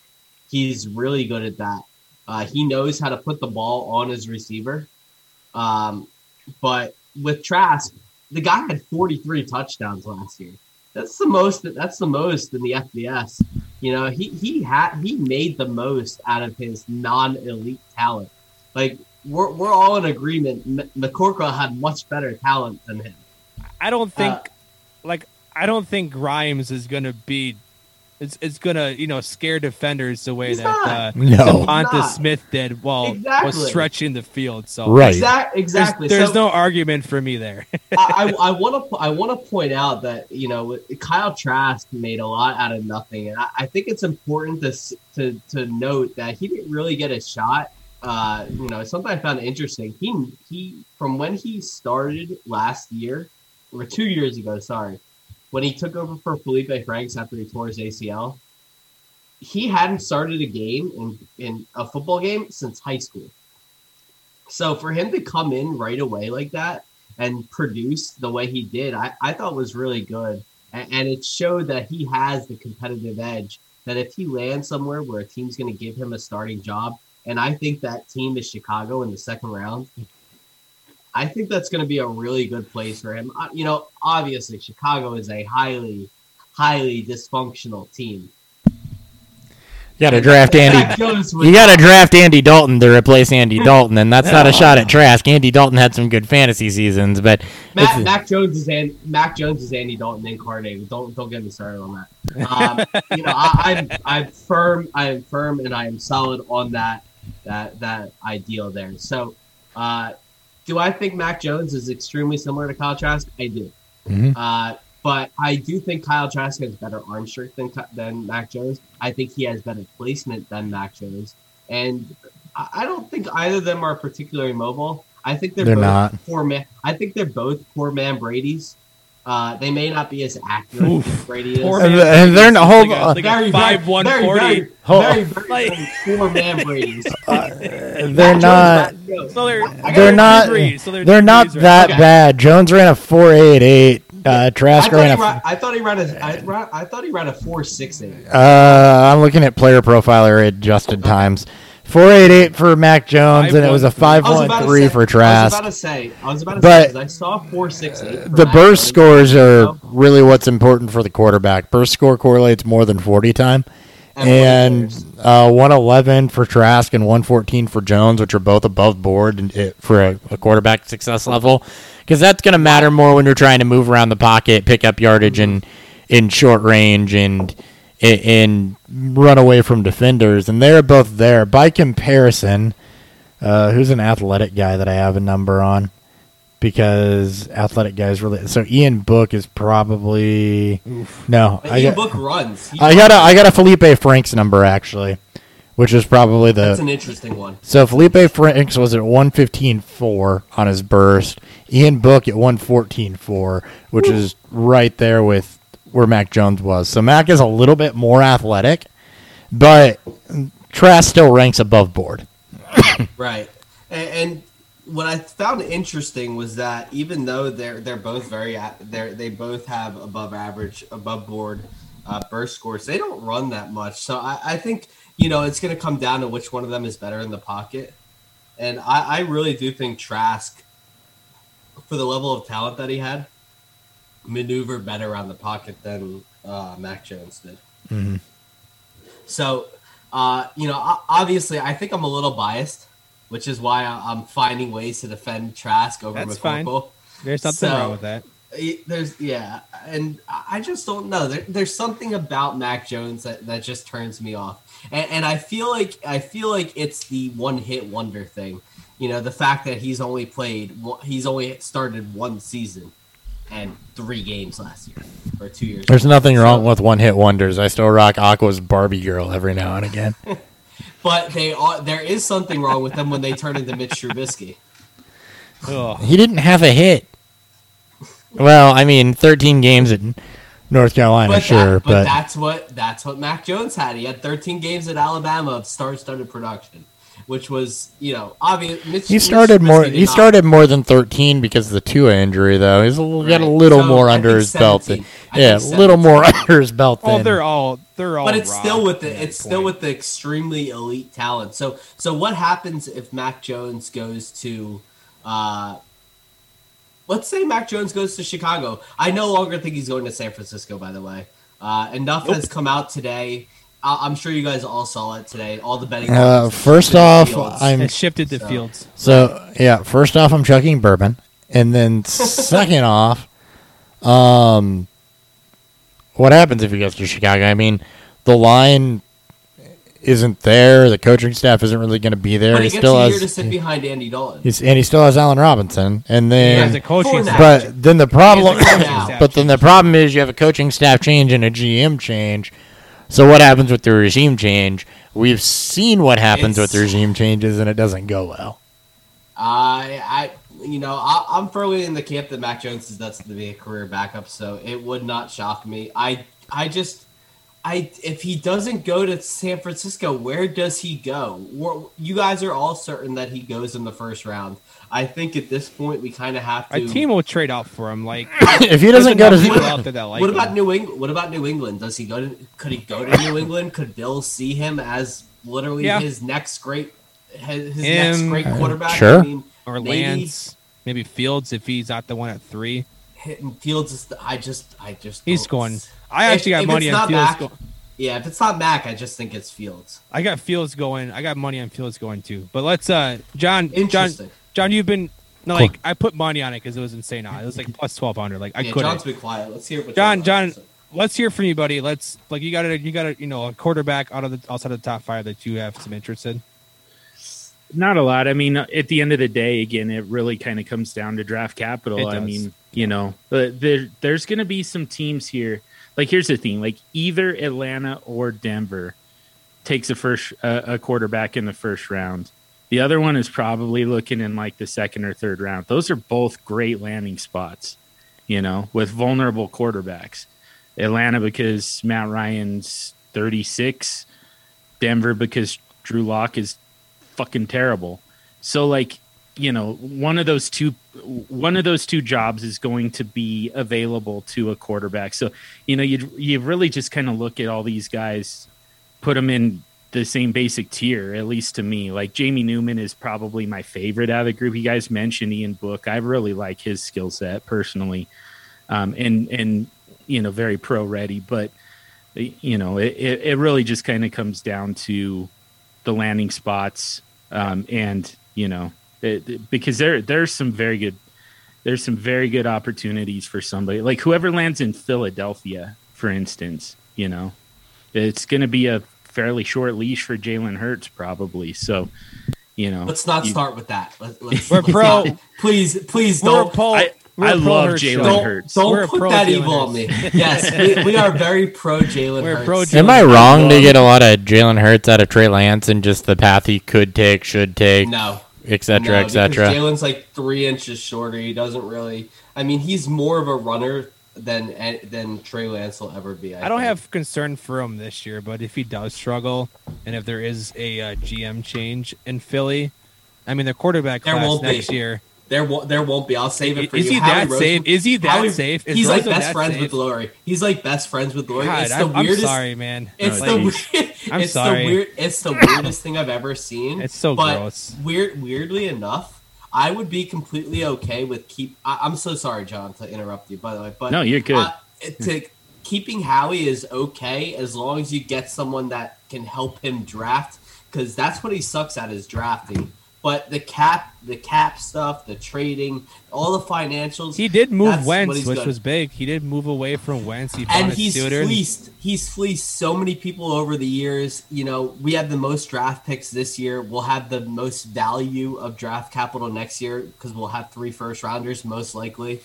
So, you know, how he does well in that scenario, it's just the drafting part that he has so many issues in. So, What are the chances that Philly goes quarterback at six? Or not, or at twelve? Do you think there's a, I, I said a this. chance on, now? I actually said this on my podcast a couple of days ago, and it's so unlikely. They tried to move up for Wilson. They tried to move up to Yeah, that was the to my yeah. with with Miami at their original pick at three. Uh, they they moved up with the in, intent on selecting Wilson, but evidently they were told to basically fuck off. So, well, th- that that's what was said because they, they said if Wilson was there, they would have gotten a deal done. But New York, New York, Joe Douglas, you know, Joe Douglas is obviously our former, uh, one of our former draft guys. So maybe he called Howie and said, you know, I'm taking Wilson at two. It's a done deal. It's set in stone. You can't have him. So Howie, I think Moves. Howie had a deal in place with the Dolphins to move down, but they just needed they just needed a third team to make the the three to six to twelve work, and that team ended up being San Francisco Yeah. because it happened really quick after It the was. first It's- trade. It was, it was the So- same day. It was like Right. it was like two hours. It was the same hour. It was Yeah, the same hour, yeah. yeah. So All right. Anything else on their quarterbacks? John, do you have anything else on, on Mac Yeah, Jones sorry, since you John. got interrupted No, twice yeah. to sidebar No, to the good. Eagles? No, no, you're good. That was that was really kind of it, to be honest. I, I still think that that's a decent landing spot for a quarterback, just because, you know, the, the as much as I love Jalen Hurts, I think he's a better passer than than people realize. I agree. By the way, I'm there with you. Yeah, I, I I agree. I agree Like- that. just the way the wind is blowing out of Philadelphia feels like th- it's going to be a pretty short leash. So, you know, that's that's just kind of one example of many where there's a very good landing spot for somebody. You just kind of keep an eye on on the ones like that. All right. Yeah, so I wanted to say, oh, I did want to say, if Fields land, if Fields slides to twelve, it wouldn't shock me at all to see Philly take him. Man, you guys would um, go fucking nuts. Man, it I- sucked be for me. I love I'd be, I'd be low key, I'd be low Low key, I'd be low key, like about to like take a knife, and, and but because I can't deal with another QB controversy, but at the same time, uh, you know, I was I was shaken out of my, you know, go away from QB at any cost to give Jalen the team, and I I figured that if if one of those guys falls, then I'm okay with it. Sure. All right, let's let's move on. Let's move on to uh let's do a little bit of a, a beer talk. You guys all have brought beers on. Let's no, I want to talk about Kellen Mond before I talk about beer. Okay, I have not I'm- gotten to talk about I- Kellen Mond I'm yet. sorry. We I'm are going to talk about Kellen Mond because we just spent the Kellen last Mond. 20 minutes talking about the fucking Eagles. Um, so, Kellen Mond, who I think is, from what I've seen, I mean, I'm excited about Kellen Mond, and I'm probably more excited about Kellen Mond than I am anybody else that fell out of the top five, just because I do see a lot of upside there. And, you know, never mind what came out of his pro day with putting his own pro day together, building his own workouts, his own routes, taking initiative, and apparently really making a good impression on NFL teams in doing so. Thought he had a great release, um, pristine accuracy when he could set his feet. Um, when he couldn't set his feet or ran or had to throw on the run, it wasn't necessarily pretty. He had some zip, put the ball in really tight windows, and if you watch the Alabama game with him, he really shows that one that one off. I've got the hiccups. So he really shows off in that Alabama game the ability to where he can fit the ball. Thought he had a good sense for pressure. Um, the offensive line only allowed four sacks there last year, is a stat I heard in one of the games I was watching, and a lot of that is because of Kellen Mond. It's not because of the line; it's because of Mond's ability to cinch pressure and either either get out and run or get rid of the damn football. Um, he has the athleticism to scramble, had good rushing production. Not a run first quarterback. Keeps his eyes downfield. Again, something we mentioned earlier. I really like quarterbacks that can run that look to throw first. He is definitely of that breed. Damn, I have the hiccups. Hey, you do. And I thought the stats this year would have been better, except he had the same problem with receivers where everything was getting dropped. He had a young receiver core, people opting out, people being hurt. Um, there were a ton of drops, ton of balls that maybe maybe weren't perfectly thrown, hitting people in the hands, and then hitting hitting the ground. Only knocks on Mond that I really saw are that the accuracy does disappear on the run. He doesn't quite have the the same arm strength as a Zach Wilson or a Justin Fields, but I would say that when you get into the Trask and um, the Trask and Jones area, he's definitely on par with those guys. Some questionable gunslinger type decisions when he's under pressure, but it's not egregious and it's typically not dangerous. Um, and it's usually in the name of not taking sacks. Um, and, not a game breaker, but definitely some very solid rushing numbers. So Mond's a guy that I see. I'm real curious if he is a top 50 pick, which is rumored that he could be after what he showed teams at his pro day from the IQ perspective and in the the leadership and take charge perspective. If he's a top 50 pick, I am all in on Kellen Mond jumping into that. You know, kind of up with those first five as guys that I'm for sure, especially in super flex leagues, like all on board with because he does have the rushing upside, he does have the accuracy, he does have the arm strength. He looked every bit of a pro quarterback when I watched him. I think I think if there's a six quarterback that goes round one, it's going to be Kellen Mond. I think just just speaking on you know on your points, Hopper. I think they're like you're to find teams that are going to fall in love, you know, from a mental standpoint, from a you know from a leadership standpoint that he showed. Obviously, you would like to see more from a production, but you know he like he's got rushing upside, and that's really the only thing that I'm looking for outside of you know draft capital is you know can these quarterbacks provide me a rushing floor when they get an opportunity. So he lands in a spot that has a chance for him to see year one starting opportunity as John listed off some of the teams that he could be. Like Kellen Mond is someone that you can easily get in the mid to late second and super flex drafts. Um, I don't know if Trask is going before him or not. Uh, I think the couple that I've done in Moxie is so Mond is going to be at value, especially if, if he does go top 50, if he does land into an, an offense that has a questionable quarterback room. Does anybody else have anything else before we move on? I think we've beat Yeah. these quarterbacks to a dead fucking And, horse. yeah, yes. Absolutely. I have one other thing. The best part about Jamie Newman's tape was the fact that Pat McAfee called one of the games. That's all I got. All right. Let's go on to this beer review. Let's let our guests, Uh, I I guess give their chops on on doing reviews. Should we like set a template here, or No, I, I mean I, I thought you would just play the drop and then they go into. you just want them to go first? Or? Let's have them go first because I know what it's like to go last and everyone steal your thunder. So Except we're not all reviewing the same beer, so that doesn't happen. fine, we'll go first. So I'm just saving you guys from that because you put people on the spot to do a beer review without hearing somebody else do one first and kind of getting that that blueprint That's, there. that's it's a little weird. I was so getting- that's true. try not I to make maybe they're ready. it try not to make it any more weird for him than it already is when we're like openly discussing this on a live stream while we're recording on which way we should do this. So you know, production meetings and stuff. production meeting, Beerfield staple. Beer review.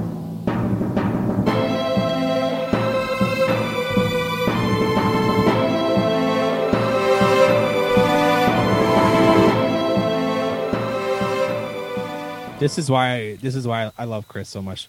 Why don't you why don't you kick us off, buddy? Why don't, Why don't I uh, show him how it's done? All right. Why don't you show us how it's done? That's fine because then I can go grab a new beer when you do while you do yours.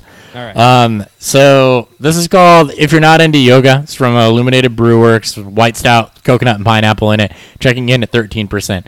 Does not drink like 13%. I got the drunk hiccups, even though I'm not buzzed at all for some reason. While I was talking about Kellen Mond, which made that whole thing accurate. Um, this beer has all of the upside of Kellen Mond, though. Uh, it, it is absolutely delicious. Um, at 13%, it does not drink like 13%. Um, it's uh, a big, got some big pineapple flavor without really being tart. Um, you know, and it's not like that hoppy pineapple flavor you pick up out of IPAs. It's definitely adjunct pineapple, but it's not not super tart or super sweet. Um, it's just a real nice, pleasant pineapple flavor. The coconut's there a little bit. Um, I will say it's a little bit weird for a white stout. This is going to be another style rant, Dan. So okay. part of the a white stout, all it really is is it's an ale that you get stout flavors out of, like your normal roastiness and things like that, which is usually done through adjunct adds of like coffee or light amount of roasted grain or um, chocolate. So to have a a white stout that is done with sweet adjuncts to me is really just I, I I'm guessing it's a white stout because of the alcohol percentage is why they called it that because the traditional style the traditional style of white stout which is not a BJCP recognized style by the way but what you typically expect like with JP Casper's which is kind of the measuring stick for this is you'd expect some some roastiness along with it and this is really like an imperial ale with pineapple and coconut so take a little bit of issue, kind of like I did with uh, 4204's Turtle, and like we have with a couple beers in the past about the way that this is named from a style perspective, because I don't think it fits what a white stout is. But as far as the beer goes and what I'm actually drinking and throwing the style guidelines out the window because style guidelines be damned, Yeah. it's a really good beer that doesn't drink as high in alcohol content as it is. That's very tropical, very drinkable, and could be super fucking dangerous if I wanted to drink the other four of them tonight. I think you should. Yeah, I think I'm gonna go get some scrimshaw. All right, so why don't you go get a very delicious pilsner? Again, for those that have uh, that may have joined in late, I am drinking Jackie O's Sunless Sea. This is a 13.1 percent uh, double stout. Uh, hold on, let me get up the notes here. Is brewed with lactose and brown sugar, aged in American whiskey casks. And then the beer is conditioned on vanilla beans, almonds, uh, cardamom, cinnamon, and uh, coriander. This is kind of a, it's a, not a true adjunct bomb. The beer itself doesn't have anything added to it. It's the beer is actually finished on these, uh, you know, on these beans or on these the, the salt or on the different nuts that they've used here. So the f- the flavors are a bit muted to it. Um, nose wise, we get uh, chocolate. You get a little bit of char to it. Obviously, American whiskey, so it's not shocking that it is. Um, and then you get a little bit of the heat from the alcohol to it. Uh, mouth wise, you get a lot of roasted chocolate. You do get you, you know you do get the vanilla. You do get the cinnamon kind of just balances it through. it's very it's very roasty. Like it, you know, with it being a double style, you got double the ingredients. That that that makes a lot of sense that you're going to get uh, you know pretty heavy of the dark chocolate notes that come through this.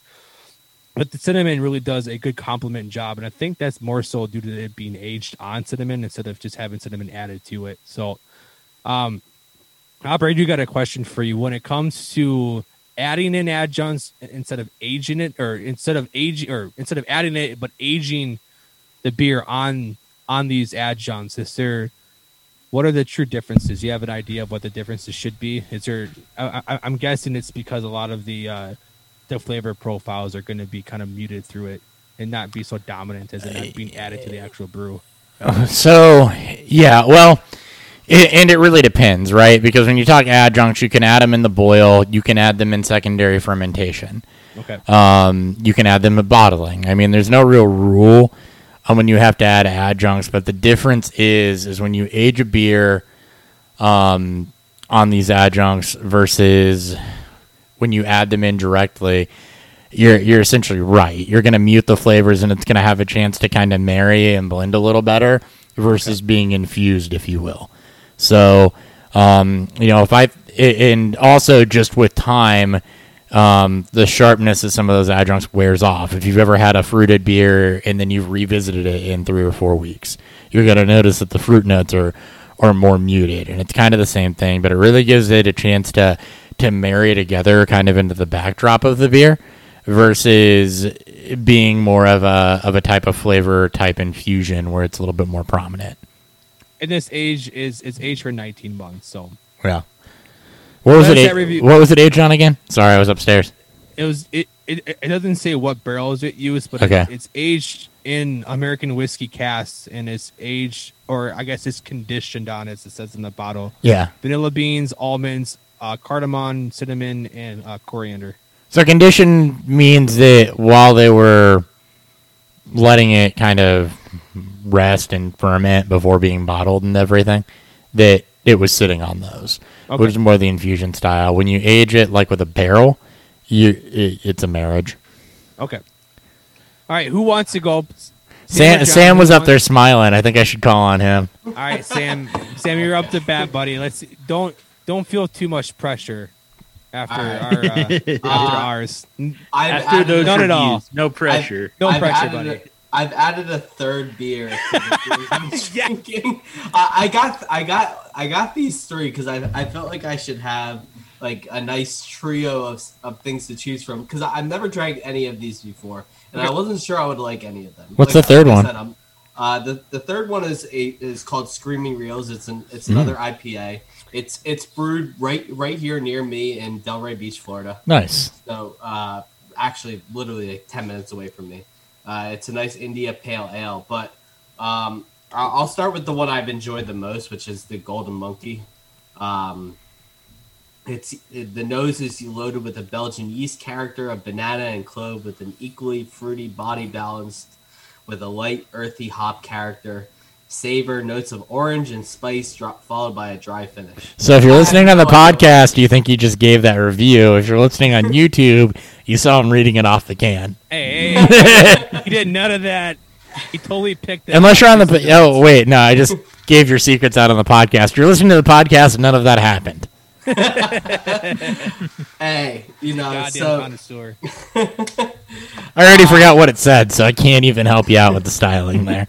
it's very good. It's very good. It, it, it is a little fruity. You can you can tell that you can tell that it's a little fruity, but uh, you know I, I think it's very good for you know, and, and it doesn't really, you know, ten percent, nine point five percent is a lot for me. You know, mm-hmm. like, like I said, I'm used to drinking Yuengling. That's like mm-hmm. four and a half. Four and a half, five, yeah. So yeah, so it's not a ton for me. Uh, and, and you know, I can usually hold my hold my liquor, so I'm not that I'm not that heavily buzzed. I've drank three of them this show so far. You're doing better than Shane. Yeah. Yeah, so Shane also I- turned to bourbon. I so think. Yeah, he Yeah, started like, chugging Shane- slow and low.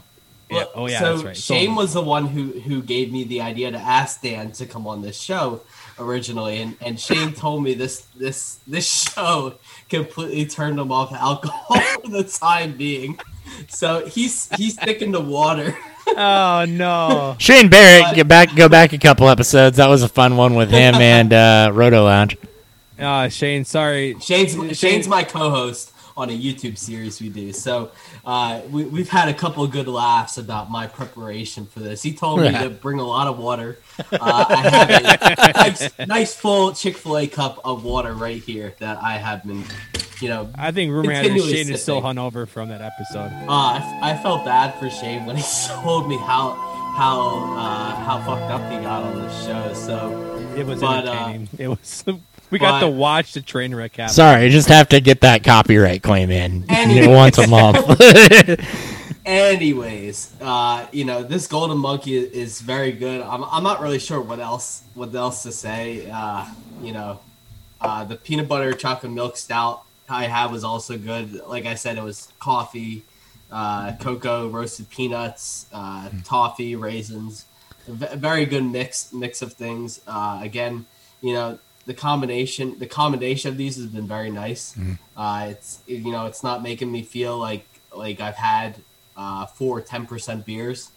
So Belgian yeast, coriander, and uh, and orange peel, by the way, are pretty standard in Belgian beers. It's close to a blue yeah, moon, basically. I, am I'm a big blue. I, I Yeah. like blue moon. So yeah. you know I, I'm pretty used to that kind of thing. But Yep. uh, I, I like it overall. It's been very good. I, I'd highly recommend it, and uh, you know this will probably be one of my my night my uh, next go to beers that you know I kind of get addicted to. So you know th- this is a, this is a nice one. I highly recommend the Golden Monkey.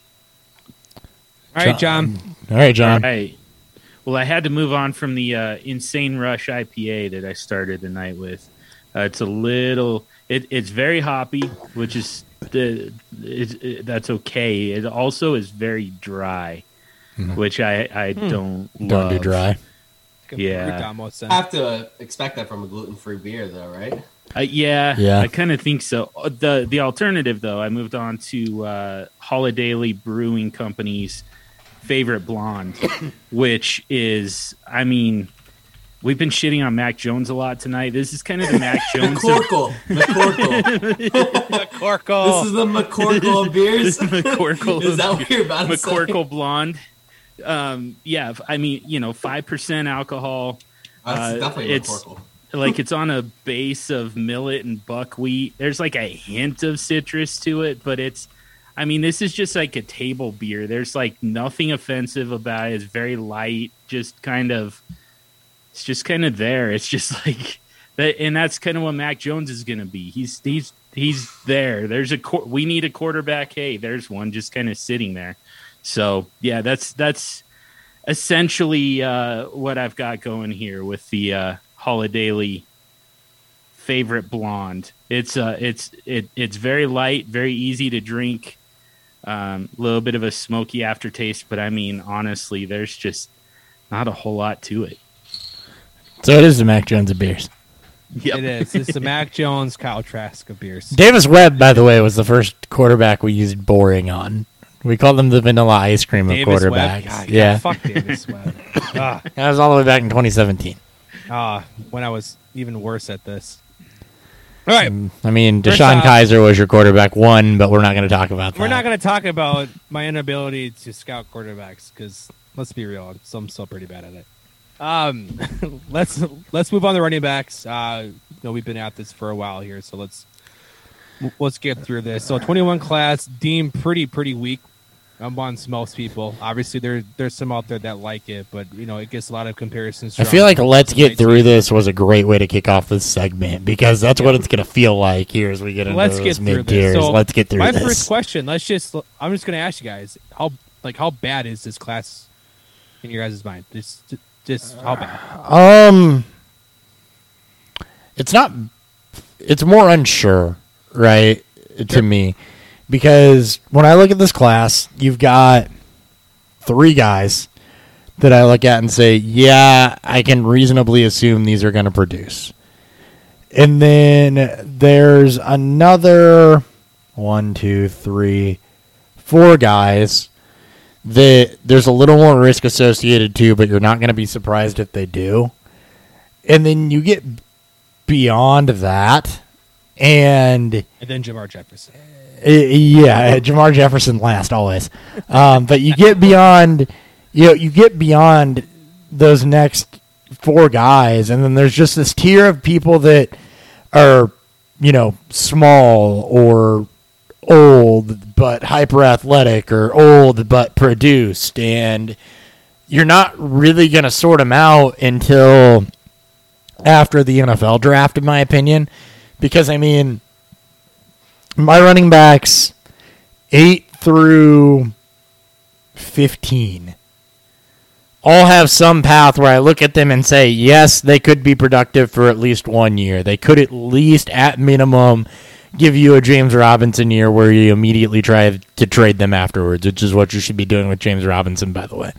Um, you know, where where they they can have potentially that type of upside. So to me, bad is subjective because you never really know if a class That's- is bad. That's. That's, But this class definitely lacks a lot of the surefire. You know, I can't say that there's going to be. I can't say it's going to be worse than the 2019 class, right?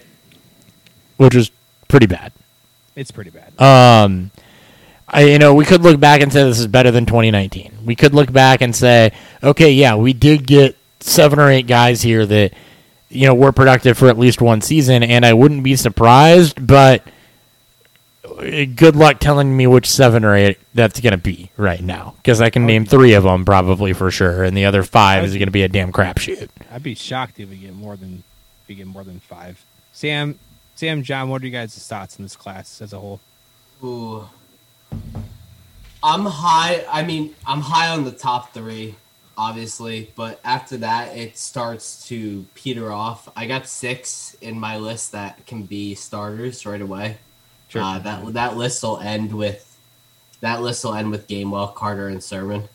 Uh, Sermon's a nice, interesting one for me. Not not really many people are talking about him. Sermon's right at the back end of that tier. I just said of people that are old or injury prone or have something that's just like, But but he- could be. He checks all the boxes of what you want in a lead back. He kind of strikes me as that, uh, you know, he's kind of up in that David Johnson type of frame, 6'1, 225, uh, you know, right around there. Uh, and he strikes me as a guy who could really come in and, and be your lead back if he lands in the right place. Thinking like in, in, Ari- or in Atlanta in like the second or third, or not the second or third round, more like the third or fourth round. Um, I really think he could. He there's a very strong possibility he could be the fourth guy off the board in this class. I I'm sure we're all you know going some combination of Javonte, Etienne, and Najee in the for our top three. Yeah. Yeah. So, eh, but it, it becomes a little murky after that. So you kind of have to pick and choose to find where your fantasy producers are going to be. So I like those three. Hubbard is right there on the edge for me, but uh, it, he's so dependent on where he lands. So he's he's a tier below. But I, I had those six guys as my as my top guys, and I, you know it, it's really going to depend where they land. I think I think Javonte Williams is the number one back in this class, and that's not a popular Okay. opinion from what I've seen. Nope. Uh, Naj- Najee Not Harris. this show. not Najee Harris is number one, uh, f- mostly and pretty clearly. And it, it, for me, it, it's it's an odd it's an odd it's an odd reasoning that Javonte is one. It's purely because of his age. He is Yeah, young. which I'm not- I he's He's one of don't. the younger backs. I'm not- though. We'll, we'll talk about that in a minute, John. What are I'm your not an ageist. I promise you, I'm not an ageist. John? What are your thoughts on this? Najee is 23. What are your thoughts on this class? I mean, I th- I think that the the big issue, well, there's there's kind of two forces, two external forces. First of all, you look at you know the 2020 class, comparing this one to that makes That's the- unfair. That's unfair. Yeah. Yeah. that's not that's Not fair. Yeah, you can't And- do that. and and and I think that people do kind of fall into that trap a little bit. Sure. Um, especially, I mean, it like that's that's there's a little bit of a trend there. Like like 2019 was a down year, but 2018, 2017, both great. Were good, yeah. for running backs.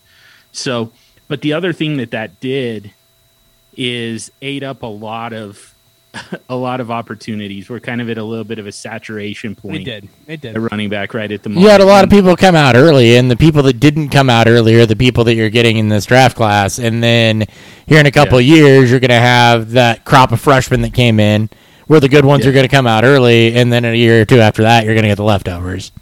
Yeah, yeah, and so you know, you look around the NFL at the at the landing spots, and it you know it makes this class feel worse than it is because you're just like, you know, what are the opportunities available, and how much do I give a shit about that? Like, you know, you, you Miami and Pittsburgh are great opportunities for running backs. Atlanta. Right? So there's there's two of our guys. You know, Atlanta, even there, like they're gonna kind of have to. They'd have to fight through Gurley, Mike Davis. You know, Gurley's gone. No Gurley. No Gurley. No Gurley. Gurley. It's just Mike Davis. Yep. Oh yeah, that's and, right. and Brian Hill. And Brian, Brian- Brian Hill's yeah, cut. Brian- Brian Hill's They cut. Ito- They cut. No, No, they- they, cut Ito Smith. They cut Brian Hill too. Oh, did they really? Yes. Yeah, I didn't see that. It, it, Wow. it, just Qadree Ollison. Qadree Ollison and Wow. I didn't see it either until That's I went and looked at their depth chart and he wasn't there, and then I looked at the bottom of it and it said had him listed as a cap casualty. That is so the worst. Uh, it's Qadree Ollison and Mike Davis, and that's it. That's the worst Damn, back I Interesting. in did football. not know that. Yeah, So that that that helps. that helps that It one a little It bit. does. Um, yeah, that makes yeah. like but you know even even some of the the kind of the next tier opportunities like san francisco and arizona it's like you know there's He's a still free agent.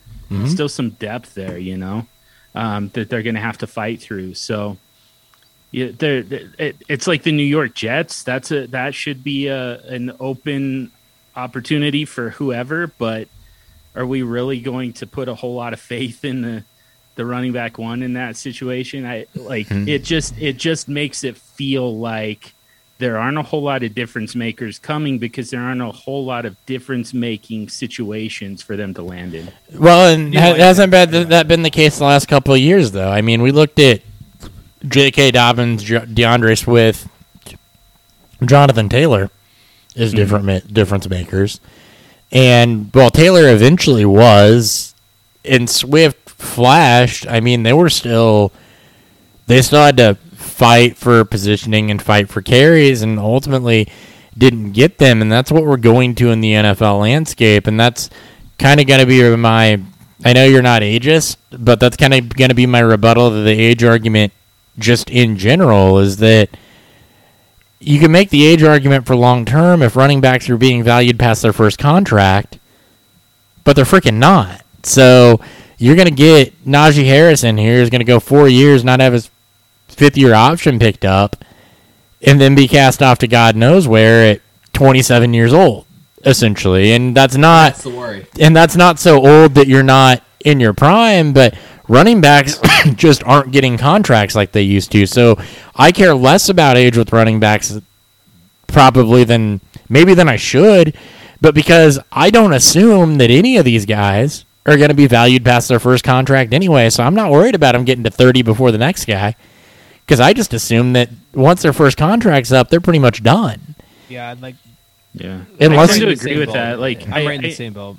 I I do know that you know age breakout age you know stuff like that like it, it they are they are indicators historically Yes, breakout So, age you know. is, but you know so we kind of use that but Mm-hmm. yeah I like in terms of for running to me the running back position is the one that the age doesn't matter nearly as much as the usage right.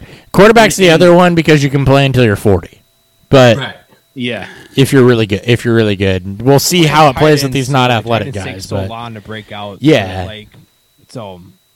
Mhm. Running backs, it, it's it's tough because you look at a guy like Miles Sanders who played behind, you know, Barkley. Like it's the reason why it took till his well, junior year for him to break out. and wide receivers with age, the problem is is how do they play? Because if they're not refined, you end up with Dez Bryant, who who hits that middle stage of his career where at the athletic or his athleticism leads him, and then he's just done. Yeah.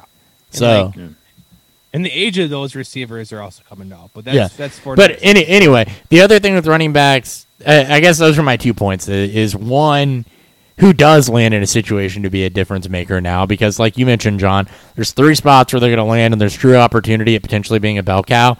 And if they go out and draft, let's say that the Falcons go out and don't draft Williams, Etienne, or Harris, and they end up with a Gainwell or a, a Kylin Hill or a, a Hubbard, you're not looking at that and saying they're the unquestioned starter. You're looking at that and saying, yeah, Mike Davis might have some value this year, and that's that's mu- kind of the problem. I more say that I more say that backfield's untouchable if they land with one of those second guys. I feel I Yeah. feel that way Have about Arizona too.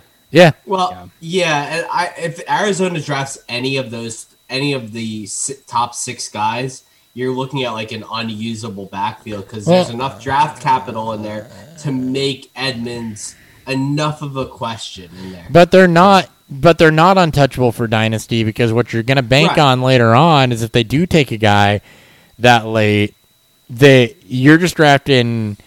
You know, running backs. If you're taking them beyond the first round in this draft, you're drafting hoping they hit at some point, and then you can move on from them. And All right. yeah, so let's get into some of these uh, individual guys, Dan. All right, so let's uh let's do our top two tiers. Okay. Obviously, this is like I still think this is a very shallow class. There's a lot of question marks for me beyond my first two tiers. I'll start off. I'll start off real quick here. So my tier one is you know is Harris and Etienne. You know these guys were talked about as top tier guys coming into last year's class. You know, you know Harris and Etienne were both baked in into that top six, top seven. Um, I had them both higher than you know than Ceh. I was, I was actually pretty low on them. Um, and then you go into guys like Javonte Williams and then Gainwell for me. I I, I am a, a Gainwell truth through, you know, fooling you know, fooling through. I've been that way since his freshman season at Memphis. Like I, I absolutely love Kenny Gainwell. Outside of that point, though, it, it's a massive question mark. So those are my top four. Those are my two tiers. John, you've had the least amount of talk time on here, buddy. Um, so why don't you get into your, uh, you know, your top two tiers of uh, of backs here? First of all, I'm I'm never hurting for talk time. I'm good. Um, especially now, I've got the super show all to myself. You know, um, but yeah, I mean, like it's it's really just kind of four guys, I guess, for the top two tiers. Because I'm with you. I mean, Harris, Etienne are kind of one A, one B for me Yep, all I'm right alone there in that all alone in that tier. Um, and then tier two, it's it's really just two guys. I actually do have Trey Sermon ahead of Javonte Williams. Um, Just Wow. just kind of an all around, all purpose back. Um, but you know, I, I yeah, it kind of ends with those guys. I've like there are a handful of guys. You know, Michael Carter, Kenny, Kenny, Gain, uh, Kenny Gainwell. You know, guys like that. That uh, Chuba Hubbard is still very interesting to me. Um, it, it I I don't know. It's uh, it feels way too early to have bailed as hard as we did on Chuba Hubbard, but you know, I don't think that any of them quite crack the the top two tiers for me. I mean, if you're asking for, for my top two tiers, it's Najee Harris, Etienne in tier one, and Javonte Williams is like tier two. And then you get to tier three, which is where I have um, Michael Carter, Kylin Hill, Kenneth Gainwell, Chuba Hubbard.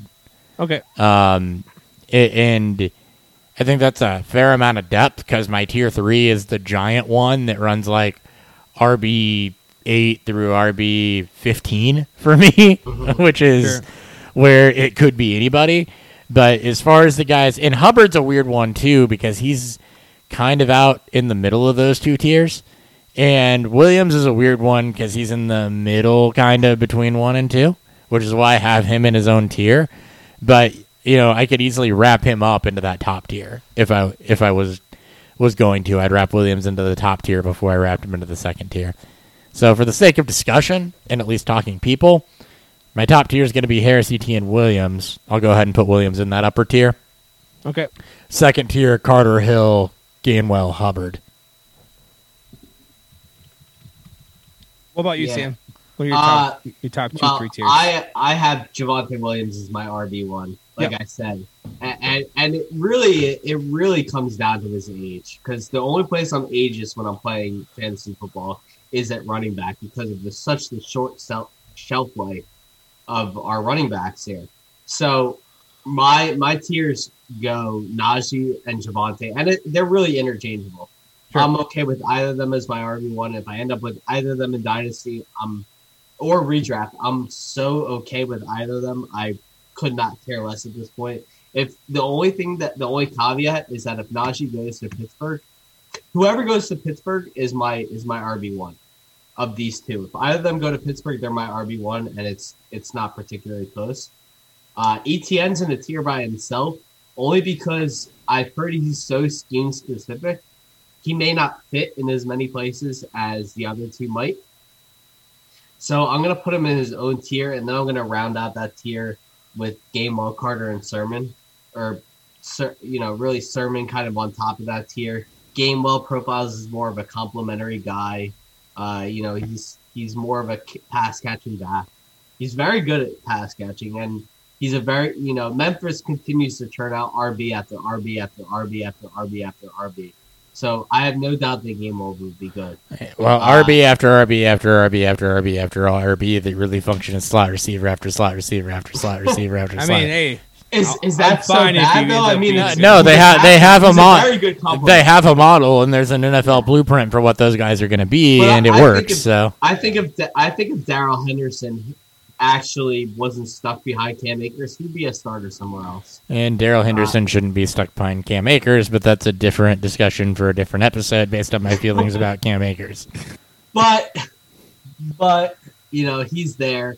Uh, Michael Carter is going to be you know very dependent on where he goes. He reminds me a lot of Clyde Edwards-Helaire. Uh, Dion I Lewis. I, See, Etienne reminds me a shitload of Edwards Helaire. I think is where I went with that I one. Interesting. mean, at least he's three inches. At least he has three inches. Yeah, No. similar. No, I, I'm him, more comparing. I'm more comparing the similar, you know, the height and weight. Uh, okay, I was considering. I was comparing And- play style, not so much Yeah, size. That's fair. Yeah, I, I think Car- I think Carter could honestly come in and be a starter anywhere he goes. He, you know, of the guys outside the top three, he's got the best chance of becoming a starter, simply because he was able to exist with Javonte Williams and be an RB one in that in that scheme along with them. They both rushed for over 1,100 yards, or I think it was 1,100 yards. I'm I'm not. They're both over a thousand. I'm, I'm pretty So- sure. That's right. I think Carter is going to be really good. I think people are undervaluing him. Uh, I think the gonna- NFL is going to undervalue Carter, and that's where my concern Absolutely. lies in. Like, like you look at, like, so I went back and looked at the last eleven years. There's been three running backs under five eight that have produced a top twenty four season. And that's Dion Lewis, which I think is his best comp. Uh, Philip Lindsay and and Tarik Cohen, which you can't really count Tarik Cohen. This- Philip I mean, Lindsay, do we cloud It- Clyde Edwards Helaire in that yet? It's- It was- he's actually five eight. He like so. it, it was five seven, but I and it was 1245 yards in 11 games for Michael Carter.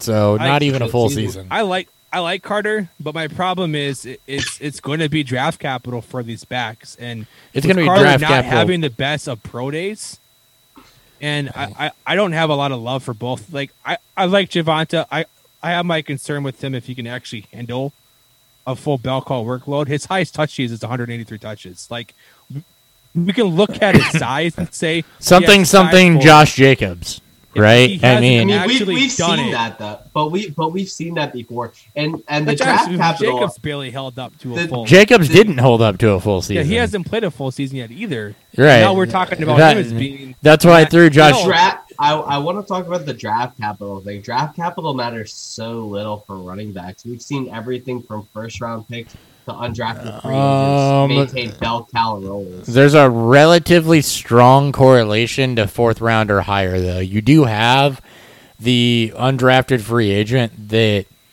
puts up a good season or does occasionally grab a role, but your your high the percentage is fourth round or higher. I mean, it's good because you can have a day three pick, and they're not less li- any less likely to succeed than a second rounder.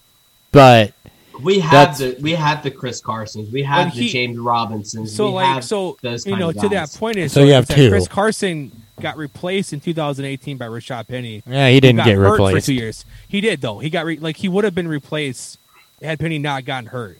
Like it, it, it's or, or maybe not So it's a matter of circumstance. So it's a matter is. of circumstance. Well, yeah, you look at Philip 2,000 Lindsay, who- seasons, and then got replaced and then and you look at Philip Lindsay, who's Yeah. now f- was a free agent, and then gets cast off to go sign. Not even two years after you're losing your shit about Philip Lindsay. And James Robinson, I think, is going to meet the Philip Lindsay fate. And Chris Carson's a rarity. I don't believe that he would have really gotten. think James He's- Robinson's going to make the meet the Philip Lindsay yes, I do. situation? I, I 100% do.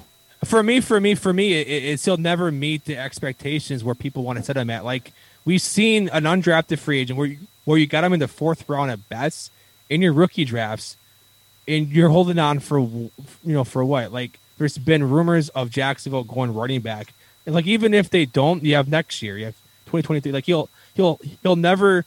But if he does that again, we can wants. toss that. If he does that again, we can toss that out the window. Bill, right? we we have Philip Lindsay then. No, that you got you got Philip Lindsay Phillip then. Lindsay, and now you're going with you know a running back who had multiple thousand yard seasons. You got to get in Chris Carson territory Yeah, before you can throw like it he out in the window even- and like, say, yeah. or I guess Ekeler No, no, was thi- that Ekeler the was a NFL. UDFA, The wasn't he? NFL has increasingly shown that they want to move away from the workout horse back. But you're also expecting Jacksonville to make the right decision. right. Yeah. The right decision is to let James Robinson be your lead back and hope that it works. I, I think I thought Carlos Hyde was the perfect person to Yeah. be in there as a To backup. get cut you know? in August. yeah, he's there because of his connection to Urban Meyer, Mhm. and he's there because he won't take a large amount of touches away from James All right. Robinson. So you know, or because they're going to bring somebody in. We've read off a little bit off the rookies here. So we um you know, we gave our top guys.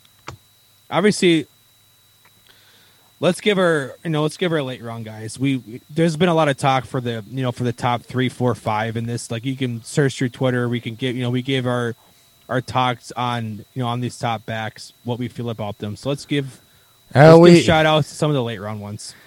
I mean, we just kind of said where we had them ranked. I don't know. I don't feel like we really.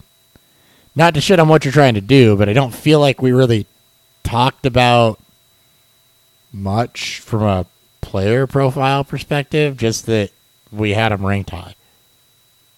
Okay, then let's go back and talk about I actually don't. a player that- I actually don't feel that strongly about any of the top three to want to go back and talk about them. But okay, that's that's fine. I'm just saying for it's a weak class. it's a for weak sake class. for the sake like there are i think let's put it this way let's just sum it up with this harris and etienne are the top uh, two and williams are the top three backs in some order And Trey Sermon.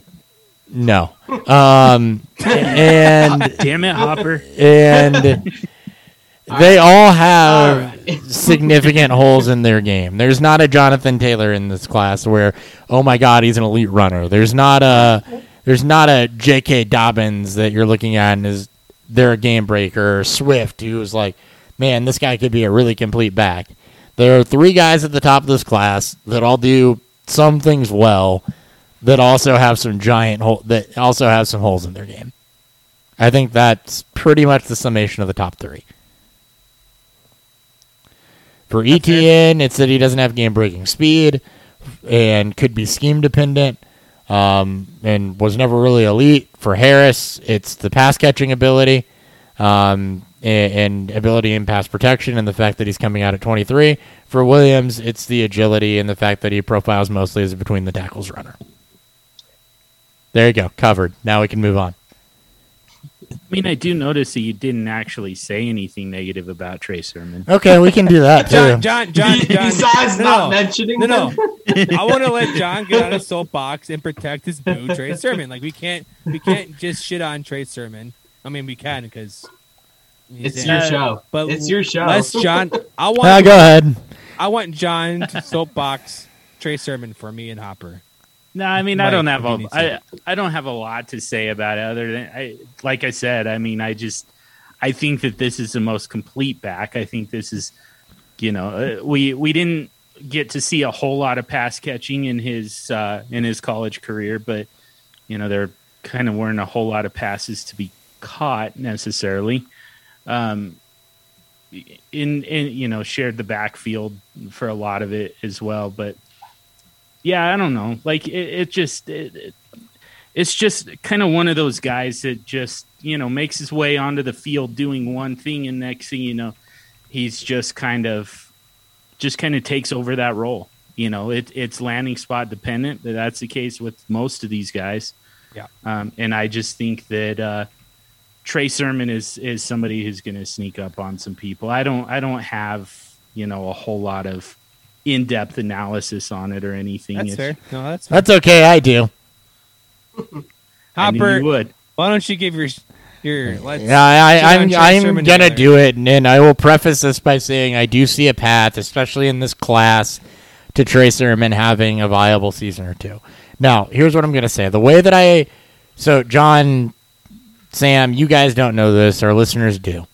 So, step one for me when I'm evaluating prospects is that I have a a spreadsheet. It's not a true database. I'm an IT guy. If I say database, it better be a relational database, isn't like SQL and some shit. I have a spreadsheet of the last now 11 year well not the last 11 years the 11 years preceding 2018 for running or 2019 for running backs because i give them a couple years to really be able to categorize guys um, that's broken out basically by you know, was the player a superstar? Was he a bell cow? Was he a usable piece? Was he just a guy that floated around rosters, et cetera, et cetera, with all of their college productivity, um, what their profile was coming out, what their athletic profile was coming out, et cetera, et cetera, and then sorted that by each category and kind of figured out where the drop off point was. Where's the point where you see these people drop from, you know, basically James White, Dion Lewis types of usable ancillary pieces to just being a guy that floats around on the roster. And then I went through and set that criteria. And then as I plug people in for each year, I have a mark that they have to hit, and I go through what's called the gating process. And basically, it means that you have to hit some intangible metrics, which is basically big school, small school, size, weight or height, weight, BMI for a running back. Um, you don't have to hit all of them. You have to hit. I think for that it's like two out of four, or three out of four. Um, and then we go look at their rushing productivity, their efficiency, their high level efficiency numbers, receiving productivity, et cetera, et cetera. And you have to hit X amount of categories and something. And this is all based on looking at the last 11 years worth of data to to be considered above board. You have to hit clear those gates in order for me to get to film on you. Or you have to catch enough hype in the fantasy community to where I feel like I need to watch you because I have to have an opinion. And I don't just base my rankings off of that. That's what determines if I'm going to watch film on you or not. And then I watch film, and then I look at draft capital and what draft capital correlates to to what typically means success, which is how I came up with like fourth round or higher for running backs, for example and throw it all together into some composite form of opinion. Trey Sermon uh, did not clear board. The only he cleared board on his burst score, on his burst score, his agility score, and his BMI. The 40 time was lower than you want it to be. The speed score was lower than you want it to be. The burst score was lower, than, or not the burst score. Sorry. Um, the dominator rating was much lower than you want it to be. He's a guy that spent he's coming out at 22, but you know, I he is an old 22. Let's put it that way. Um, in 45 career games, he was below board in his career rush in his rush yards. The efficiency was there. Below board in his rush touchdowns, below board in the receiving metrics, as you mentioned, to your credit. Um, and I also look at single season because there are guys that have big single seasons that go out there and then produce. And he was also below board in a lot of that. And blame Master Teague, blame whatever you will.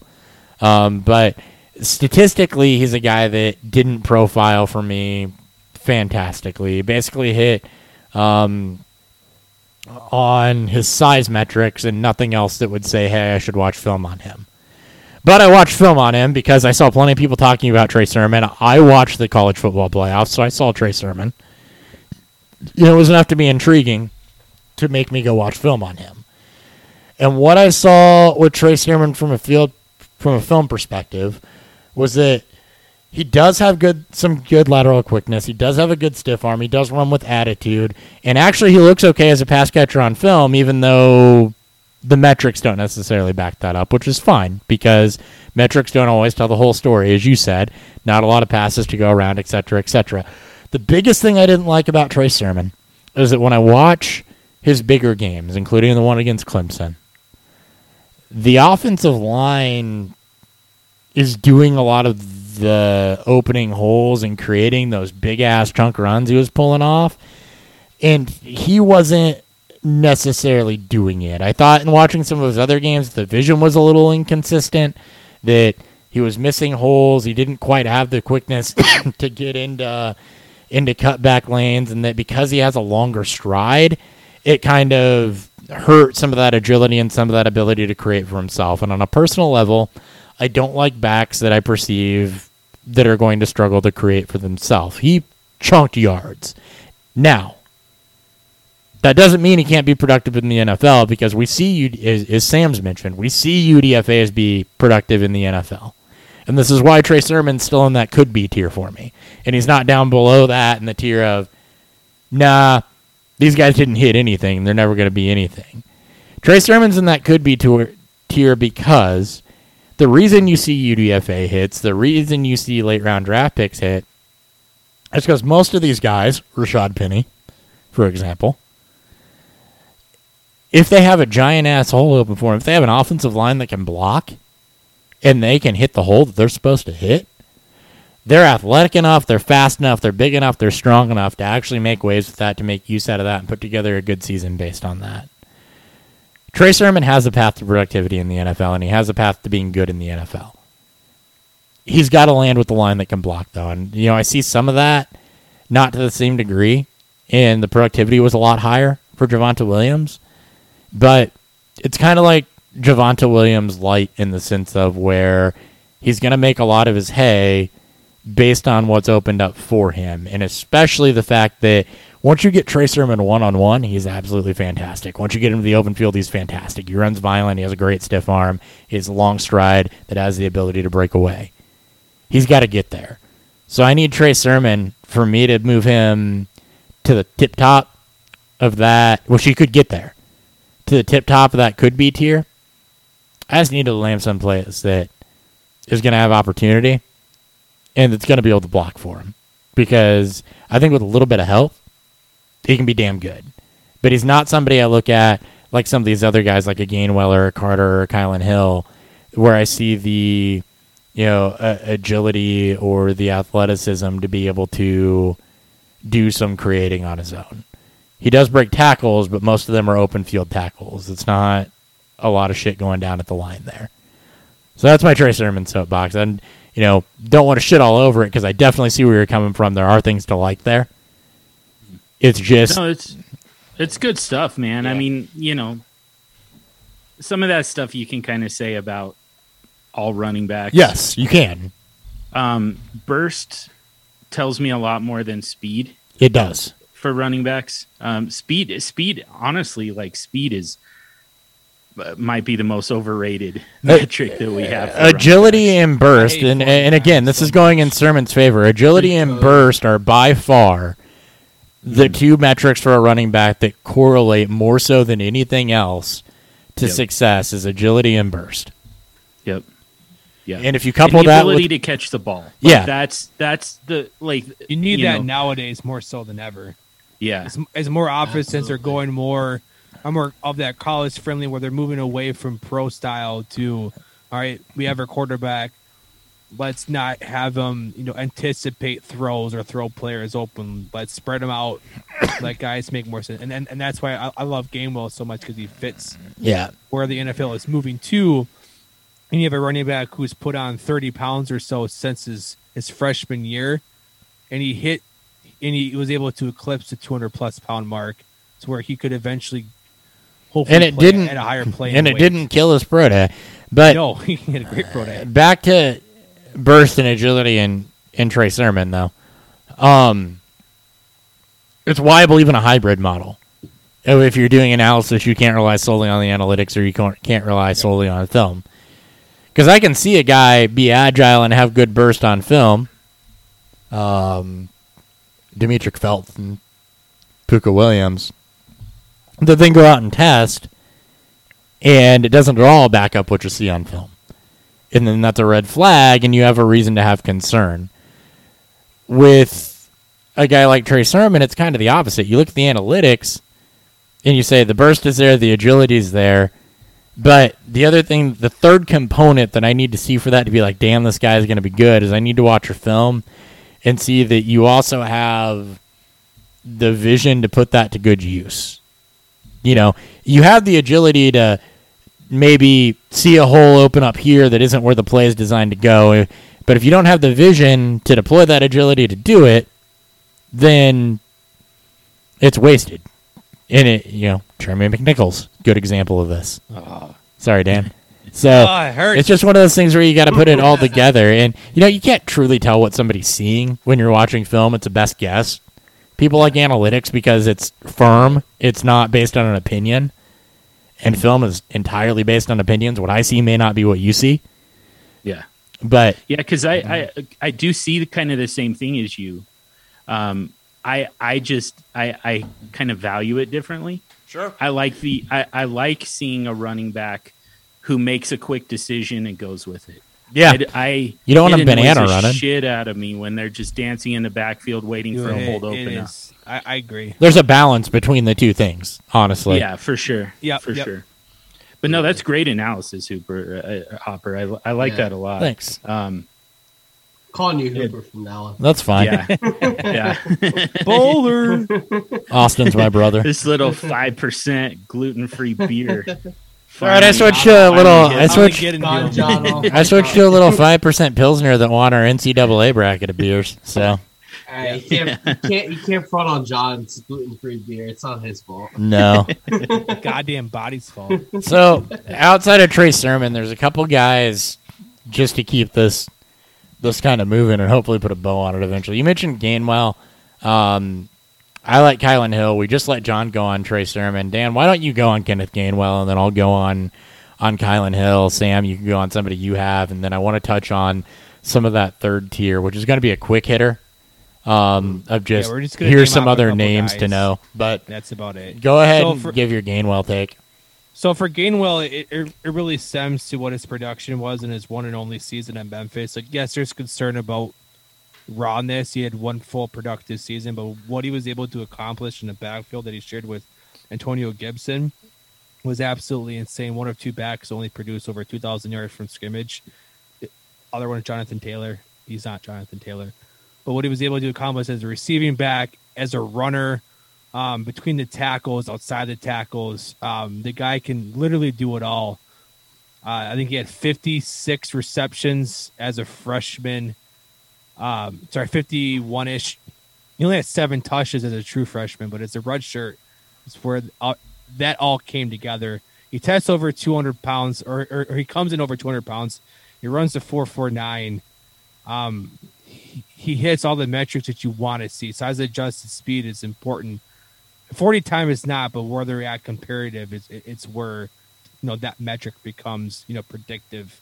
And just the landscape and what he's going to fall into is that if he he's going to get the draft capital, he's going to go day two. I think there's a very strong chance he does go second round. Where I, I do believe though he's going to end up going round three. Um, I think he's a guy that if he does land into a competitive backfield, he can find a way, you know, to replace those guys. He goes to Arizona, he's going to replace as a better overall Chase Edmonds. He's shown the ability to handle a full touch workload. He's shown the ability to be used in the passing game, whether that be as a slot receiver or an outside receiver. He's shown the ability to be highly valuable in space. And if he lands in a team like Arizona that can spread him out, all you have to hope for is that Kyler Murray and that offense actually passes to the running back. Well, there's going to be a lot of you know mismatches for him because he's going to be a mismatch to most linebackers and safety that he's lined up against. So for you know for you know for Gainwell, you got to hope that the draft capital holds, that the landing spot holds, but in a wide open running back class, yes, I, I, I have him in the same tier as Williams. That there is an opportunity for him to be the best overall back from this weak class. Hopper, why don't you go and uh, you can soapbox Kylin, and I will share probably same feelings for him. Okay, yeah, Kylin Hill um, is really more of a film guy for me than a statistics guy for me. He did have the productivity. Um, the pro day was a little iffy. There were some things that were good. There were some things that were bad. It was a mixed bag there. But Kylin Hill is a lot like Trey, to, for me, like Trey Sermon is for John. And it's that in the right situation, I think he could absolutely just just take off. First off, 5'11", 215. He checked in size wise better than I was anticipating. I actually need to update that.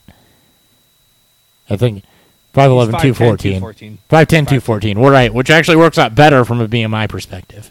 Yep. Um, but he's an explosive runner, had good acceleration, speed, and agility that showed up. The agility is the one thing that didn't show up in the pro day that did show up on on film. But the acceleration, speed, and burst was all there. He was a good pass protector, and you know, you fantasy guys are probably sitting back there saying, well, "What the hell do I care if you pass protects well?" Here's why you care: because it gets them on the field. If you can pass protect, they're going to be comfortable putting you on the field on third down. For a guy like Kylin Hill, that's the difference between having weekly flex value versus not seeing the field. Is can you pass protect or not? That he did good at that. Um, an adept pass catcher, um, which is the NFL moves more spread is a big thing. And, and in the open field, I thought he set up blocks really well, um, made guys miss. Obviously, showed some of that burst, showed the jets, kept his feet moving between the tackles. So he wa- wasn't just an outside guy. He definitely could work a little bit between the tackles, and he sees holes and gets downhill quick. Um, and with a lot of these agility guys, again, going back to something John mentioned, you don't want to see him banana running or doing a whole shitload behind the line and taking plays at a loss. If you're going to be an agility guy, you need to use that agility, but you got to have a quick read still. If you're not going to the hole where the play was designed, you still got to have a quick read and get downhill. You can't just run left or right because you don't gain yards running left or right. Um, he does occasionally miss a chance to cut up field. That's a little bit of a vision issue. It's not a huge one. Uh, and it is kind of a what have you done for me lately type scenario because after the second game of the season, he got hurt and he opted out. So you don't have a 2020 profile to go on with Kylin Hill. You're mostly working off of 2019. But overall, he's a guy that I think if he lands in the right spot, is gonna, and that's what it m- means for a lot of these guys because they're gonna have to land in a spot that executes their skill set well. Like Hill's a guy I wanted to see land in Arizona because of the more spread out type of pass catching style that I think they're gonna run. Hill's a guy that in the right spot I think is really going to take off, and I think that there's a lot there to like about him. Is if you're you know picking through these guys like Trey Sermon, Kenneth Gainwell, et cetera, et cetera, that you're looking at behind the top three. I love Kylin Hill. Like, eh, like if there's a back that I'm willing to take a chance on in that late, the late second round, late third round in my rookie drafts, if he lands into a favorable spot, it's going to be him. Three games in 2020, 29 targets. Like, yes, we can't go off of just three games. They also shipped him Mike Leach, which is obviously known for his air raid offense, but you can't, you know, go against a guy that's shown the pass catching prowess that put together a full on production profile. He had what 1500 yards as a runner, you know, the year before. It, it's whether or not he's going to get the draft capital, and, and that's really going to be where it is for these running backs as, you know, as a whole. Sam, why don't you, for the last time, tee us off, give us one back beyond your top list that you have some interest in. I like Jaret Patterson. Oh God, Uh, Playing for it. God damn it, Uh, Sam! you know, Sam. nobody, what the nobody hell? Said his name his entire this entire list. yeah, there's a Goddamn it. freaking reason I didn't say his name. We hadn't gotten to the bottom of the list yet.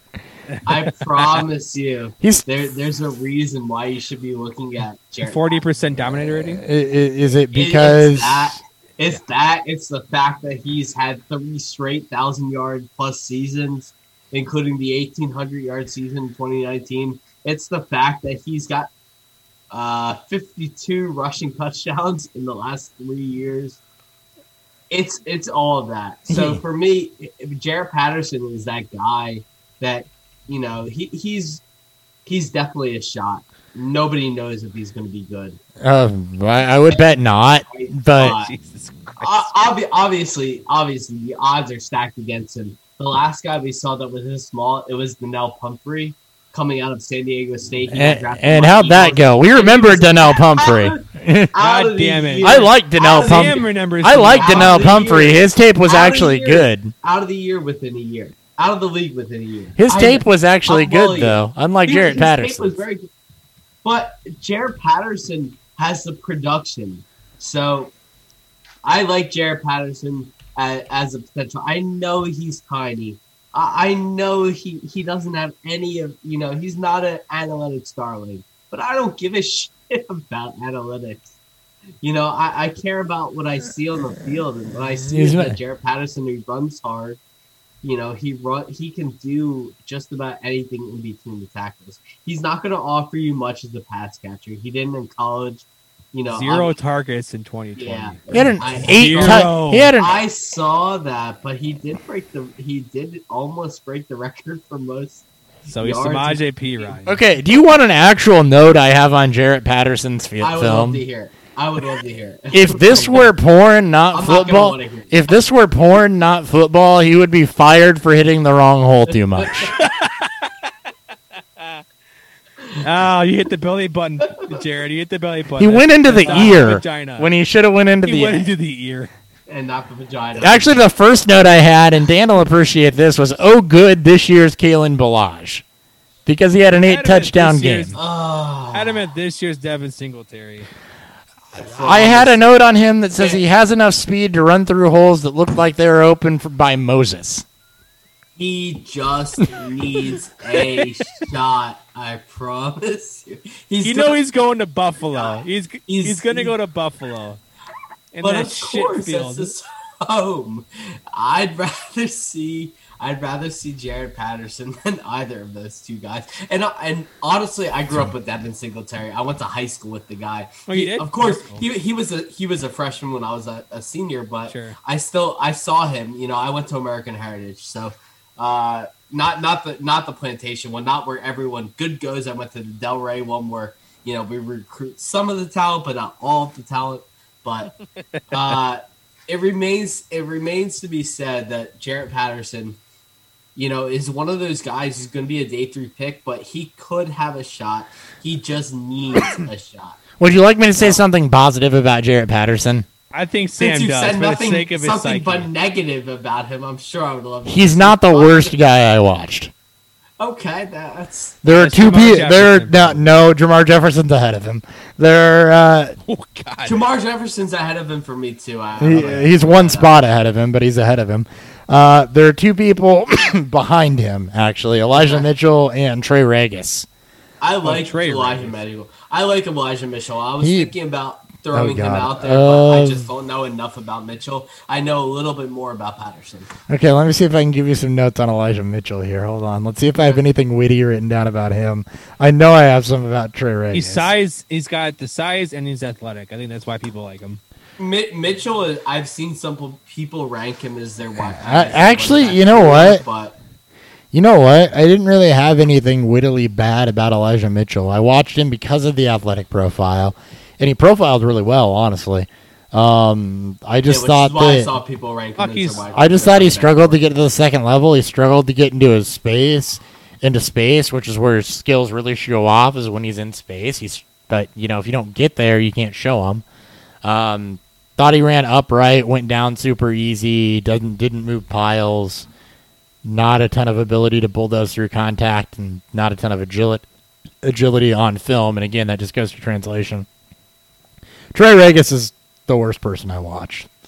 I Um, don't even know who that is, honestly. he qualified based on productivity and Does he need to back up in Buffalo? No, that's no, he played. I thought Arkansas, but I wasn't sure. He was he was a backup. he's Louisiana. He was- actually with. Yeah, see, I know nothing. He's actually with Elijah Mitchell. He is with Elijah Mitchell. Um, know that. and for the pros for Trey Ragas, I had nothing. There's one run where he looked fast, maybe.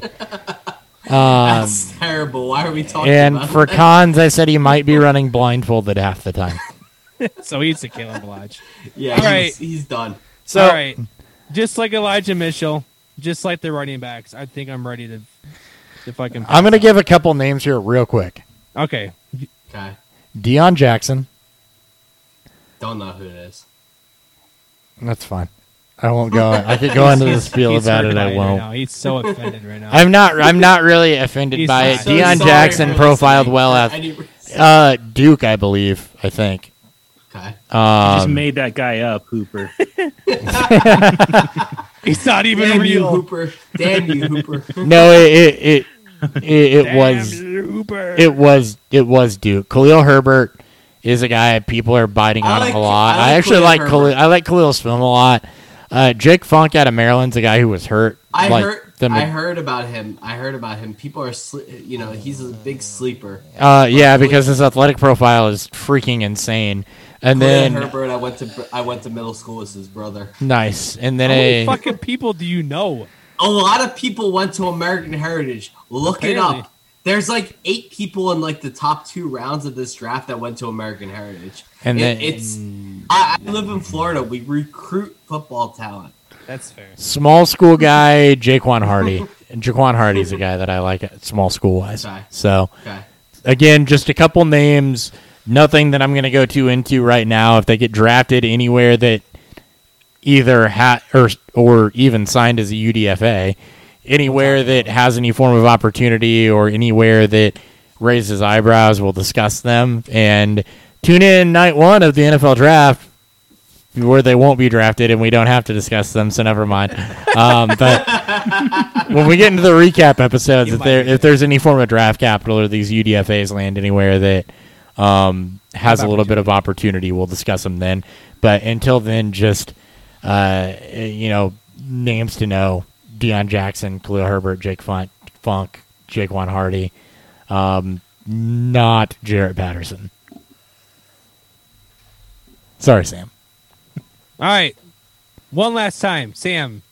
Why don't you tell the people where they can find you and your You can find me at uh, swagman95 on Twitter. You can find me at the show FF on Twitter. Uh, I write under 14 personnel for fantasy, Fourth and John for Eagles, and that's about it at this point. John. Tell the people one more time where they can find you and all your work. As Superflex Dude on Twitter, host of the Superflex Super Show, and mayor of Superflex City.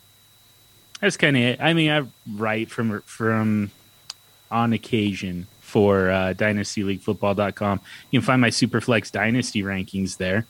Uh, everyone hates them, but you know, go check them I'll out check and 'em see out. why. Especially I'll Stompy. out. All right. I am Dan. For Chris, we are Beer Field Podcast. Thank you for tuning in. Chris, send us home. Country roads take me home. Thank you guys for tuning in. We'll catch you next week. We're gonna have more people on that I don't think we've actually corralled yet. I will talk, reach out to more people. and talk uh, wide receivers and tight ends. So wide receivers and then Kyle Pitts. That's Pat Fryer.